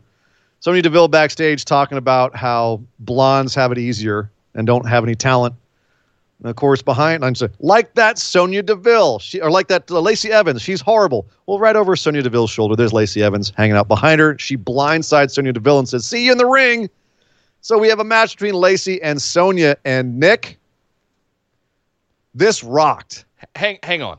There's something we need to discuss. Uh, don't face don't uh, heels normally ambush and blindside you. Uh, why did we see Lacey Evans do that as a face? Talk shit, get hit. Uh, we saw it with Chad Gable as well. He he sucker punched Cesaro. And I'm sitting here going, "What's happening? Why why are your faces doing Healy shit?" Hey, in this particular instance, Sonya was running her mouth, and Lacey just gave her a nice little shove from behind, and was like, looked down at her like, "We'll see you in the ring. Let's face this face to face." So I agree with you 100%. This match freaking ruled. When what I noticed was when Facey Evans came out, they did call out her amateur wrestling background. I was like, oh, eh, eh. I, I was not aware of that. Yeah. Uh, so and okay. also, this wasn't just on the show. Like they, this has been all week on Twitter between the two of them. So this, this, this has been ongoing. They set this up. but the first three minutes of this match was like, oh my oh, god. oh yeah. Oh, they're, then the they're match mat happened. wrestling. Like this is then legit. the match happened, and it was like, let's show off our legit skills. You know, Lacey's a legit, got a legit wrestling background. Sony's got a legit striking background. This was awesome. They showed off like legit how they can work, and it was done in storyline where they're taught. You could hear them talk and tell each other, "All right, come on." Lacey gets down on all fours, like, "Go on, give me your best shot." Dude, that was one of the most cool things I've seen Lacey do was Sonya gets down in the mount position and goes wraps wraps her arms around her, and Lacey turns into a goddamn alligator, flipping and spinning and rolling all over the place. Proper amateur wrestling. It looked and Sonya just looked like, oh God, holding on for dear life. It was awesome. It was awesome. My, my my eyes that entire time were just like, where's Whoa! where's this been for the last three years? and it kept getting hotter and hotter until at the end they were beating each other up outside the ring, throwing each other into the announce table. And man, Sonya took a nasty hit on the corner, and they ended up beating each other up so much the ref counted them out. They continued to fight afterwards. Uh, Sonya ends up walking away and be like, "We fight when I'm ready to fight." So this is going to continue. Yeah. this is not done. And you, you do these kinds of matches to whet people's appetite. Consider my appetite whetted. yes. It is wet-headed. Uh, we yes, mi- I missed a more sorry, of this. sorry about this. I missed a super chat from Esme uh, on Chad Gables. His name is Chad of the Gables. Thank you, Esme. Chad of the Nine Gables and the Ring of Doom. Um, Yeah, more So- more of this, Lacey and Sonya. We've been waiting for Sonya to get an opportunity like this for a long time. Uh, I'm, if this is I'm how they pivot ex- her, like if they're getting away from Mandy, maybe. dude, sold. Yep. Sold. If this is the kind of way that they're going to present her and the way they're going to present Lacey, this was the best. This is. I'm so happy with how they presented both these women right now. Lacey had her until she looked down at Sonya reeling on the on the mat and said, "Mandy's always been better than you," and that Sonya just flipped a switch and just murdered. And you her. can do that. You can still have that plot in Sonya's character in the background and Yeah. have her go do other things. And it makes her look good. It made Lacey look good. This is this is the best thing for both women. Yep. Go out there and have these athletic matches, show off two very strong characters. I mean, these are women who their their gimmicks are really honed, and you can you're gonna get some good stuff out of it. Yeah. So very excited about this. This is this is good booking, and I'm looking forward to what they are doing next with this. So could elevate both women. Uh, speaking of women, we also had women in the Moment of Bliss segment. Out came Alexa Bliss and Nikki Cross with the New Day, your tag team champions over on SmackDown, just to kind of shoot the shit, give each other some pancakes. Nikki brought us some Scottish, some Scottish pancakes to the New Day. The New Day had some coffee beans that Biggie pulled out of his singlet and put into a cup and then poured water on it and tried to make Alexa drink it. Um, what was interesting, Nick, is I thought this was a segment to set up the tag team title match, but it was not. We got swerved Mm-hmm. because in the middle of this, out came Bayley and Sasha to talk smack on Alexa and Nikki, and the New Day were just kind of sitting there going, they're they're talking smack. Um, ended with Bayley volunteering Sasha for a match against Alexa. Again, Sasha saying, I don't have my damn ring shoes. Oh my God, Bayley. Bayley. Bayley. Come on. the split's coming. And we that, of course it is, Nick. But that's that I'm I'm getting to that question for you. Oh, I gotta okay. set the fact that we had this match between Sasha and Alexa. Meanwhile, Bayley was on commentary. And I can't say Nikki was on commentary because she was more like on the commentary desk screaming the entire match, trying to out Oscar Oscar, which was hilarious. I, I thought the I thought the Exorcist had started playing because of she would turn her voice into that way. Her head was going to spin around and she's going to start vomiting pea soup everywhere. And Well, she wasn't she wasn't saying what your mother does in hell, but I, I will say that she was she was quite expressive. Um, I'll come over there and kick your ass, Bayley. Um, but so Nick, we have Sasha versus Alexa. Nice little match. Fine. Ends up with, as you would expect, distraction from Bayley when it looked like Alexa was going to win. Nikki gets involved. Ultimately, Sasha gets the surprise win here, and Bayley and Sasha celebrate up the ramp. The split is coming. yes, You can see the cracks forming, but again, this looked like Bayley threw Sasha under the bus, but Sasha ended up winning, and they ended up rejoicing. Is this just spinning wheels, though, at the end of the day? it's it's been spinning wheels since she came back in SummerSlam last year. That's kind of what I'm saying. Like, is this going anywhere new or different? Or are we just seeing more of this again and again and again and just having it kind of constantly put in our minds without any advancement to the storyline? Here's the other thing I'll throw into your into your noggin. Bayley, we were just unanimously like, excuse me, un- until until Sasha came back and joined up with her, and since then it's been a little bit better. Bayley's found her stride a little bit because she has someone to dance with and someone to bounce off of. So I'm wondering, do they split them? If they split them, do we go back to, you know, boring, monotonous Bayley that is just or you know does it does it her pace maintain because I, I Bayley's come around the last couple of Yes. And also, I think they're giving Nikki more time to shine too. She had Michael Cole corpsing like a madman over there. She was petting his head, like, "You tell him, Michael. You tell him. That's right. Don't don't listen to him, Corey." And it was uh, Michael Cole was losing it. He couldn't hold on. Like it was, they were giving Nikki an opportunity to shine, and she took it. Yeah. She was a, one of the most captivating parts of the segment, almost too much. And they, they probably told her to tone it down from the back because she was just over she was uh, overshadowing everything. So yeah, there's a lot that's to like here. You know, Sasha's getting to show more character in, in the sense that she's now being torn between like is Bayley a good friend or not. Bayley is slowly ramping up her being more and more of an asshole to to Sasha. Maybe not as quickly as I would like. Um, because they're just kind of showing the same kind of things that she's doing. I don't know. I I want it to move faster, but at the same time, I also like slow runs. I'm torn, Nick. I'm torn. And, and Alexa looked on top form in the match, and I'm sitting, and part of me was going, yeah, get her out of this tag team shit and get her back up to the top of the card for God's sakes. Just a couple little timing issues, but nothing that like nothing egregious. You know, yeah, it was. I, I it loved was her match with Sasha uh, last night. It was night. fine. It's fantastic. Yeah. Um, how that I, I sit here and ask the question: How much longer do they have the tag titles? The Iconics are back. You know, are we going to do something with Bayley and Sasha? Do we end up in an Alexa Sasha feud that ultimately is the demise of Bayley and Sasha? Yeah, it was uh, weird that they they used him for this because it seems like they're still having a feud with the Iconics, and Bayley and Sasha are doing other things.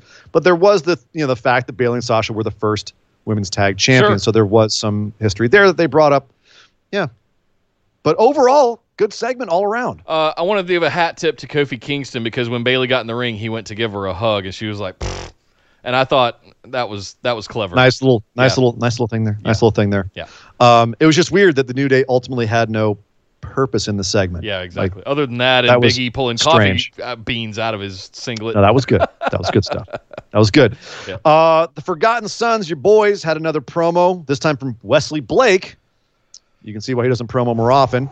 Uh, he's the guy in the group who's not a sergeant and not a corporal, but he understands how it is to be in the military. He's like one. Of, he's a sympathizer with the military, and he's uh, he also believes that it's time to put our blood on their hands or something like that. I don't know. I these segments are not working for me, Nick, and especially with the disclaimer in front. Like they're not saying anything. We said it before. They're not saying anything controversial. They're not coming through the screen at you in terms of presence. No. So the, the, I agree. The promos need to stop. This disclaimer shit needs to stop. Um, yep. They were better and, just beating people up. Listen, I know this started, and, and I'm, I'm all Nick stuff aside. I know this whole thing started with them as a tag team and Jaxson as an enforcer, but they need to flip the script. You need to make it where it's more how Seth Rollins had AOP or had something along those lines. You need to change the dynamic a little bit of this so that Jaxson is out front because at least he can promo decently he well. he had the best promo of the three of them. Now that we've seen all three, so um, if you make it due. a triangle instead, right side up triangle instead of a other way around, right? If you think about it that way, have Jaxson out front with these two guys in the back, right, uh, as his enforcer. Yeah, I know. I know Jaxson Ryker is your boy. No, all, all of that aside, I'm just I'm genuinely I think it would work so much better if you flipped it upside down and you had Jaxson on point instead of him just being. I prefer Jaxson as I prefer Jaxson as final boss. That's just me. If you're okay. going to have this set up, sure. Um, let's talk about one of the most fun segments of the week. Otis and Mandy had a love getaway, and that's all this was promoted as. Was they're going to get away? They, they're ha- finally getting get, getting to get away together. This is everything that I needed in my life after the last couple of months. I'm not oh going to lie. God. You have Otis and Mandy, Otis and Mandy by the pool, champagne. And uh, Mandy says, You know, this is really great, but I'm going to take a little nap. And Otis says, Okay, my peach. Mm. And he wanders off. And Mandy dozes off and begins to dream of Otis getting into the pool and replaying the Phoebe Cates scene from Fast Times at Ridgemont High, which is, if you haven't seen it and you didn't grow up in the 80s and you aren't male or don't like women, then you don't know what I'm talking about. But it is one of the most legendary uh, scenes from the 80s of Phoebe Cates getting out of the pool with sprinklers everywhere and taking off her top for Judge Reinhold. Um, Otis basically did the same thing for Mandy, and Mandy's over there in the chair just fanning herself and getting all hot looking at Otis, you know, dancing around being Otis. This is in the dream sequence. All in the dream sequence. Yeah. She's got they they pulled so many like classic tropes that's usually when it's inverted and it's the guy sitting on the chair watching the hot chick yeah you know get into the pool all slowly and whip her hair and you know get all wet at, one point mandy even has the sun block in her hand and squeezes it so it squirts everywhere this was such an awesome inversion of those tropes. Yeah. I was crying. And then ultimately to have the Phoebe Cates scene where she goes and makes out with Otis as he rips off his shirt coming out of the pool. Um, and then she's awoken by Otis cannonballing into the pool and getting her all wet. Right. At which point she says, Well, I guess you woke me up. She hops in the pool and they make out a lot. A lot of making out between the two. So, Nick, obviously you enjoyed the hell out of this segment. I enjoyed the hell out of this segment. I was crying laughing. This was so funny. And both of them did both of them played this so well. So well. I feel So so, vindicated in the way there were a lot of doubters and a lot of people that said this is stupid, not going all the way back to Thanksgiving But with the ham and all of the fruitcake over Christmas and all that. And I said, this is the best thing on SmackDown. And a a lot of people came at me and were like, nope, no, this is stupid. Blah, blah, blah, blah, a lot of people still don't like Otis. A lot of people This don't is- like that they're calling him the new bushwhacker. Like, it, and the and the other thing I heard, Nick, before before you you plant your flag, was is this continuing to be a sophomore take on Otis? he's fat. Get it? Like, get it? He's he's a I know what you mean. unattractive man. Yeah. So is this I guess what I'm saying is is this actually like laughing with Otis? Is this like a, a genuinely entertaining and intelligent inversion of male female tropes in WWE? Or is this poking fun at Otis's shape? I don't think it's poking fun at Otis's shape. I think it could Okay. have gone that way. I think there were hints of it initially in the very beginning, um, but I think he got the girl, and now they're just having a good time. And this is good old comedy backstage kind of vi- uh, vignettes, right? It's the length of the time that they were filmed kissing. Like it wasn't just like a short. It was like they're they're really catching them like sucking some face. Yeah. The way you had it with Lashley and Lana too, where they're really just kind of grinding your face in it.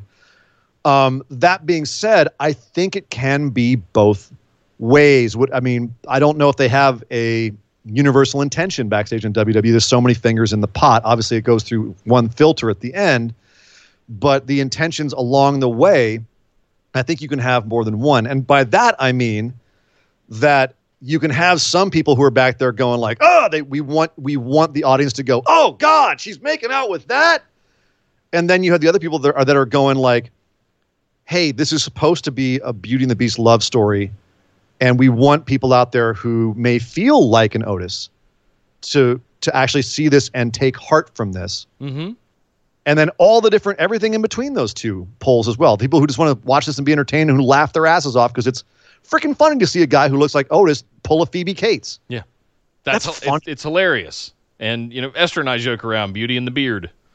You know, it's, Yeah. it- it's Sure. all that kind of stuff, right? Yeah. So I So, I, no. I love this. I want it. I love it for the right reasons. There are people that want to hate it because they want to dismiss it because of some of the things that you just outlined. I don't. I don't. I don't. Hmm. I think it's fantastic. I think it's heartwarming. I think it's organic. It's developed on its own. They've steered into it, thankfully, Yeah. and not shunned it. And look at what has blossomed. It is magnificent. I, I, I hope we get one of these every week. And I'll just I'll I'll finish this off by saying if this was truly about making fun of Otis and demeaning him, they wouldn't have the part of this where he looked like a genuinely good guy to Mandy Right. at the beginning. Yep. Right. With the way he poured the champagne and, and like, you know, the, the the way he dotes on her, like they wouldn't have him look like a guy who can actually make a sentence and is treating this woman well. Yeah. That wouldn't be there. So I do think ultimately that this is yeah, one of the best segments on SmackDown this week. Easily. But finally, finally, Nick, we have to talk about the fact that right after this segment, Kurt Angle pops up with his eyes creepily wide. It was a really weird juxtaposition from the end of this segment. Uh, but he wasn't here to talk about Otis and Mandy. He was here to talk about the newest star on SmackDown, Matt Riddle. And they played a promo video about Matt Riddle.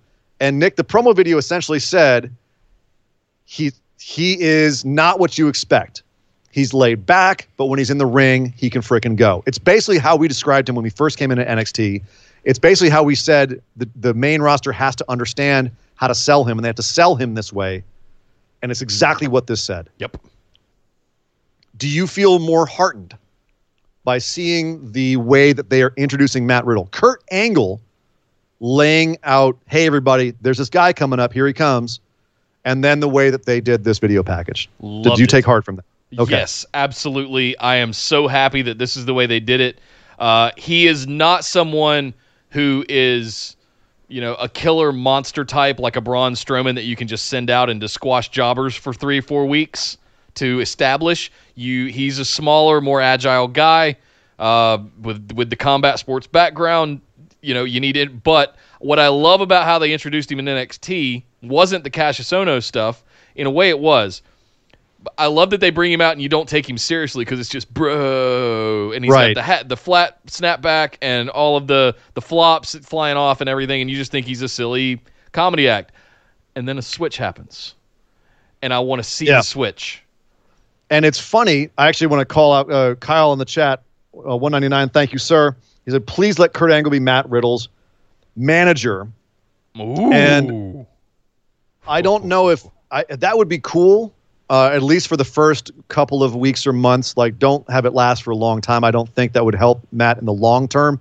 In the short term, it would help to get people's eyes on him.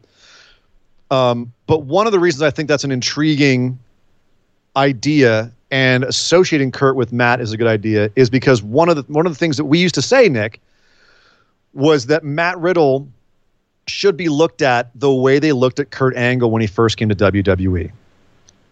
A guy that is goofy, in a foreigner heat he angle. cuts his cuts his. I don't know about so Kurt went to being a heel pretty quick, and I don't know if you should do that with Riddle, but Kurt was made to look like a bit of a buffoon with his three eyes, and he was always drinking his milk and everything. Sure, But he got he got in that ring, and he'd tear your leg off. right. And we were saying if they look at Matt Riddle in that way, where he can be silly on the mic, but then he gets in the ring and he's terrifying, that's actually going to give him a lot of longevity because that's balancing out his character. And I think that's probably the best way to look at him. So if they're already associating him with Kurt Angle, that's the thing that makes me feel really good about them bringing him up. Yeah, I want to. I want to see him come out the same way, come out and be silly, put him up against a big dude. You know, normally you'd have big dudes come out squashing little tiny guys. I want to see Matt Riddle, the little guy, come out. And he's not really that little. Come out and just absolutely destroy some bigger uh, enhancement Well, talent, right? Sheamus was Sheamus was talking smack on him this week, and I'm wondering if that's leading into something as well. You just got to let him um, win. That's the thing. So don't put him up against Jeff- somebody that can't lose. And you could have Jeff Hardy that could interfere too. So, Sure. but having him against Sheamus, I think, would be a great debut because two jack dudes who like to hit each other, I think that'd be good as well. Yeah. Um, one final thing about SmackDown, Nick, and then we got to get out of here. How do we feel about Michael Cole at the top of the show driving home the fact that the crowd has been tested and they were practicing safe social distancing with all caps and quotation marks when we know for a fact that all they did to test was give them a temperature check and ask them if they were feeling okay. And then if you could look at the crowd, you could see they were not six feet apart. And they were all trapped in their breathing on each other. Um, did that seem disingenuous? Did that seem like corporate speak? Did Yes. you did that bug you the way it bugged It me? It was look at how we're handling things so much better than that other company. We're because we're Yeah. WWE and we're the Which is bigger. Yeah. JR JR actually did a shot back at them this week where he said, "That's right, we got our people here. No plexiglass needed." So, taking shots at each other, but this would yeah, this definitely felt like just yeah, like it, it, every time they do every time WWE does that, it just it rubs me the wrong way. It's- Yeah. As like, soon oh, as I oh, oh, heard Cole say that live, I was just like, "Oh, shut up!" you guys, just you guys came stop. in, you held the inside of your wrist to a wrestler's forehead, and you're like, "All right, you're tested. Get in there. Come on, give me a break." They, You can, they do the like- same thing to me at PT. They hold a little gun up to my head and I make sure that I can come in. And okay, you're fine. Why? Because I don't have a fever. Yeah, right. That's not That- that means nothing. all. Oh, it's Anyway. the as you said last week, Nick. It is the theater of security, Yeah, security theater. and WWE is all about theater, and that is it for E. WWE. Well, thank you very much, Surrey and Dangerous. And guys, I hope you enjoyed that. We're going to head over now and do what we like to call our moment of positivity. Mop, mop, mop, mop, mop, mop, mop, mop, mop, mop, mop, mop, mop, mop, mop, mop, mop, mop. mop. Mop. That's right. It's the moment of positivity. That time in the show where we look back over everything over the last few days of wrestling and try to find something positive to say, positive to feel, something that made us smile and feel all warm and fuzzy inside, and that we want to share with you guys in the hopes of creating a little bit, little bit more positivity in this crazy, wacky world that we're living in right now, which is particularly wacky. It's really freaking wacky right now. We need some positivity. So, Nick, what was something positive that happened in the last few days of wrestling? How could I not say that Otis and Mandy segment? Um, easily. I don't know. I don't know how you cannot. I don't know. Uh, that, that, that that's this is may, might be the easiest mop ever uh, for me. um, if I had to give an honorable mention, it'd be Britt Baker's conspiracy theory thing to Aubrey oh, Edwards. man, you son of a bitch. Stealing mine. I thought you would go for Fight Pit. Fight Pit was my runner up. All right. Britt Baker absolutely taking that pitch over the fence was had to have been my top. That was absolutely spectacular. Yeah. There we go. So- Easy mop. I'm actually yeah. Uh, And I am go actually ahead. I'm actually mad because I'm looking back over everything and I realized, Nick, we skipped over the fact that Moxley and Cage had a face off on AEW. We forgot to talk oh, about Moxley did. and Cage. Holy smokes! Yeah. Cage killed Lee Johnson, show his skills, and Moxley and they had a, had a face off. We forgot to talk about that. So, the, Oh well. Uh, the last thing I want to say here time? before we get out of here is because we got to go do the mailbag next. Stick around, Yeah. guys. We'll be right back for that. Um, overall, this week, for the first time in a really long time, show, show, show. Every single one of them sort of knocked it out of the park this week. Yeah. Bunch I- of great. I- it was, it was bunch solid. of great stuff on every single show, and it's been a long time since I can remember going show, show, show. Just absolutely all three of them without some hard critiques. You know, so Yeah, and that's that. Really, that should be the moment of positivity, Nick. Yeah. Is that it was three damn solid, and Raw was solid. Another it's we so good to hear crowd noise in ago. WWE again. oh man, That's a mop. even if it's even if it's canned, even if it's like Don't care. it's not great yet. It's it, yeah, just hearing That- some. That deafening silence is gone. Yeah. Yeah Well, thank you very much, guys. There's our show for today. As I said, stick around. We're going over to the Patreon mailbag, patron mailbag, I should say, Hmm. next. Uh, but that is it for the show. In case you're wondering where the other news lightning round went, we have a new series that we're doing exclusively right here on YouTube, breaking it out of the main shows, much like we did the listener questions with the patron mailbag. Uh, we are doing the BWO daily now, Monday through Friday, and that's where all of our newsy type news stuff is going to be going from now on, so that we can spend more time talking about wrestling and all of that good kind of stuff. So be back on Monday with more BWO daily, but make sure you're subscribed right here at youtube.com slash busted wide open to get all of the shows here across all BWO Daily and our main shows on Tuesday at 8 p.m. Eastern and Saturday 3 p.m. Eastern. We'll be live streaming them every single week. Uh, we'll also do our patron mailbags where we uh, allow our patrons at the $5 tier or higher uh, to uh, ask us questions and we answer those right here live on the channel as well. We'll be doing that show immediately after this. But come over and join us on Facebook. Uh, just search for Busted Wide Open. Uh, like our page, send us a join request to get into the group with the rest of our phenomenal ones, our patrons. And if you guys would like to get in on some of those rewards, uh, ability to ask your questions, copies of the show notes, bonus episodes, all kinds of good stuff patreon.com slash bwo oh and last but certainly not least we're also on twitter and instagram even though we don't really do that much with it but you can follow us over there at Um, bwo there. podcast but my name is nick howell you can find me on twitter at data center dude And I am Sir Ian Dangerous. You can find me on Twitter at Sir Ian Dangerous. but my god somebody stop the damn match This show is part of the Orbital Jigsaw Network. For more episodes, subscribe to us on iTunes, Google Play, or Stitcher Radio. For details and show notes from each episode, check us out, orbitaljigsaw.com.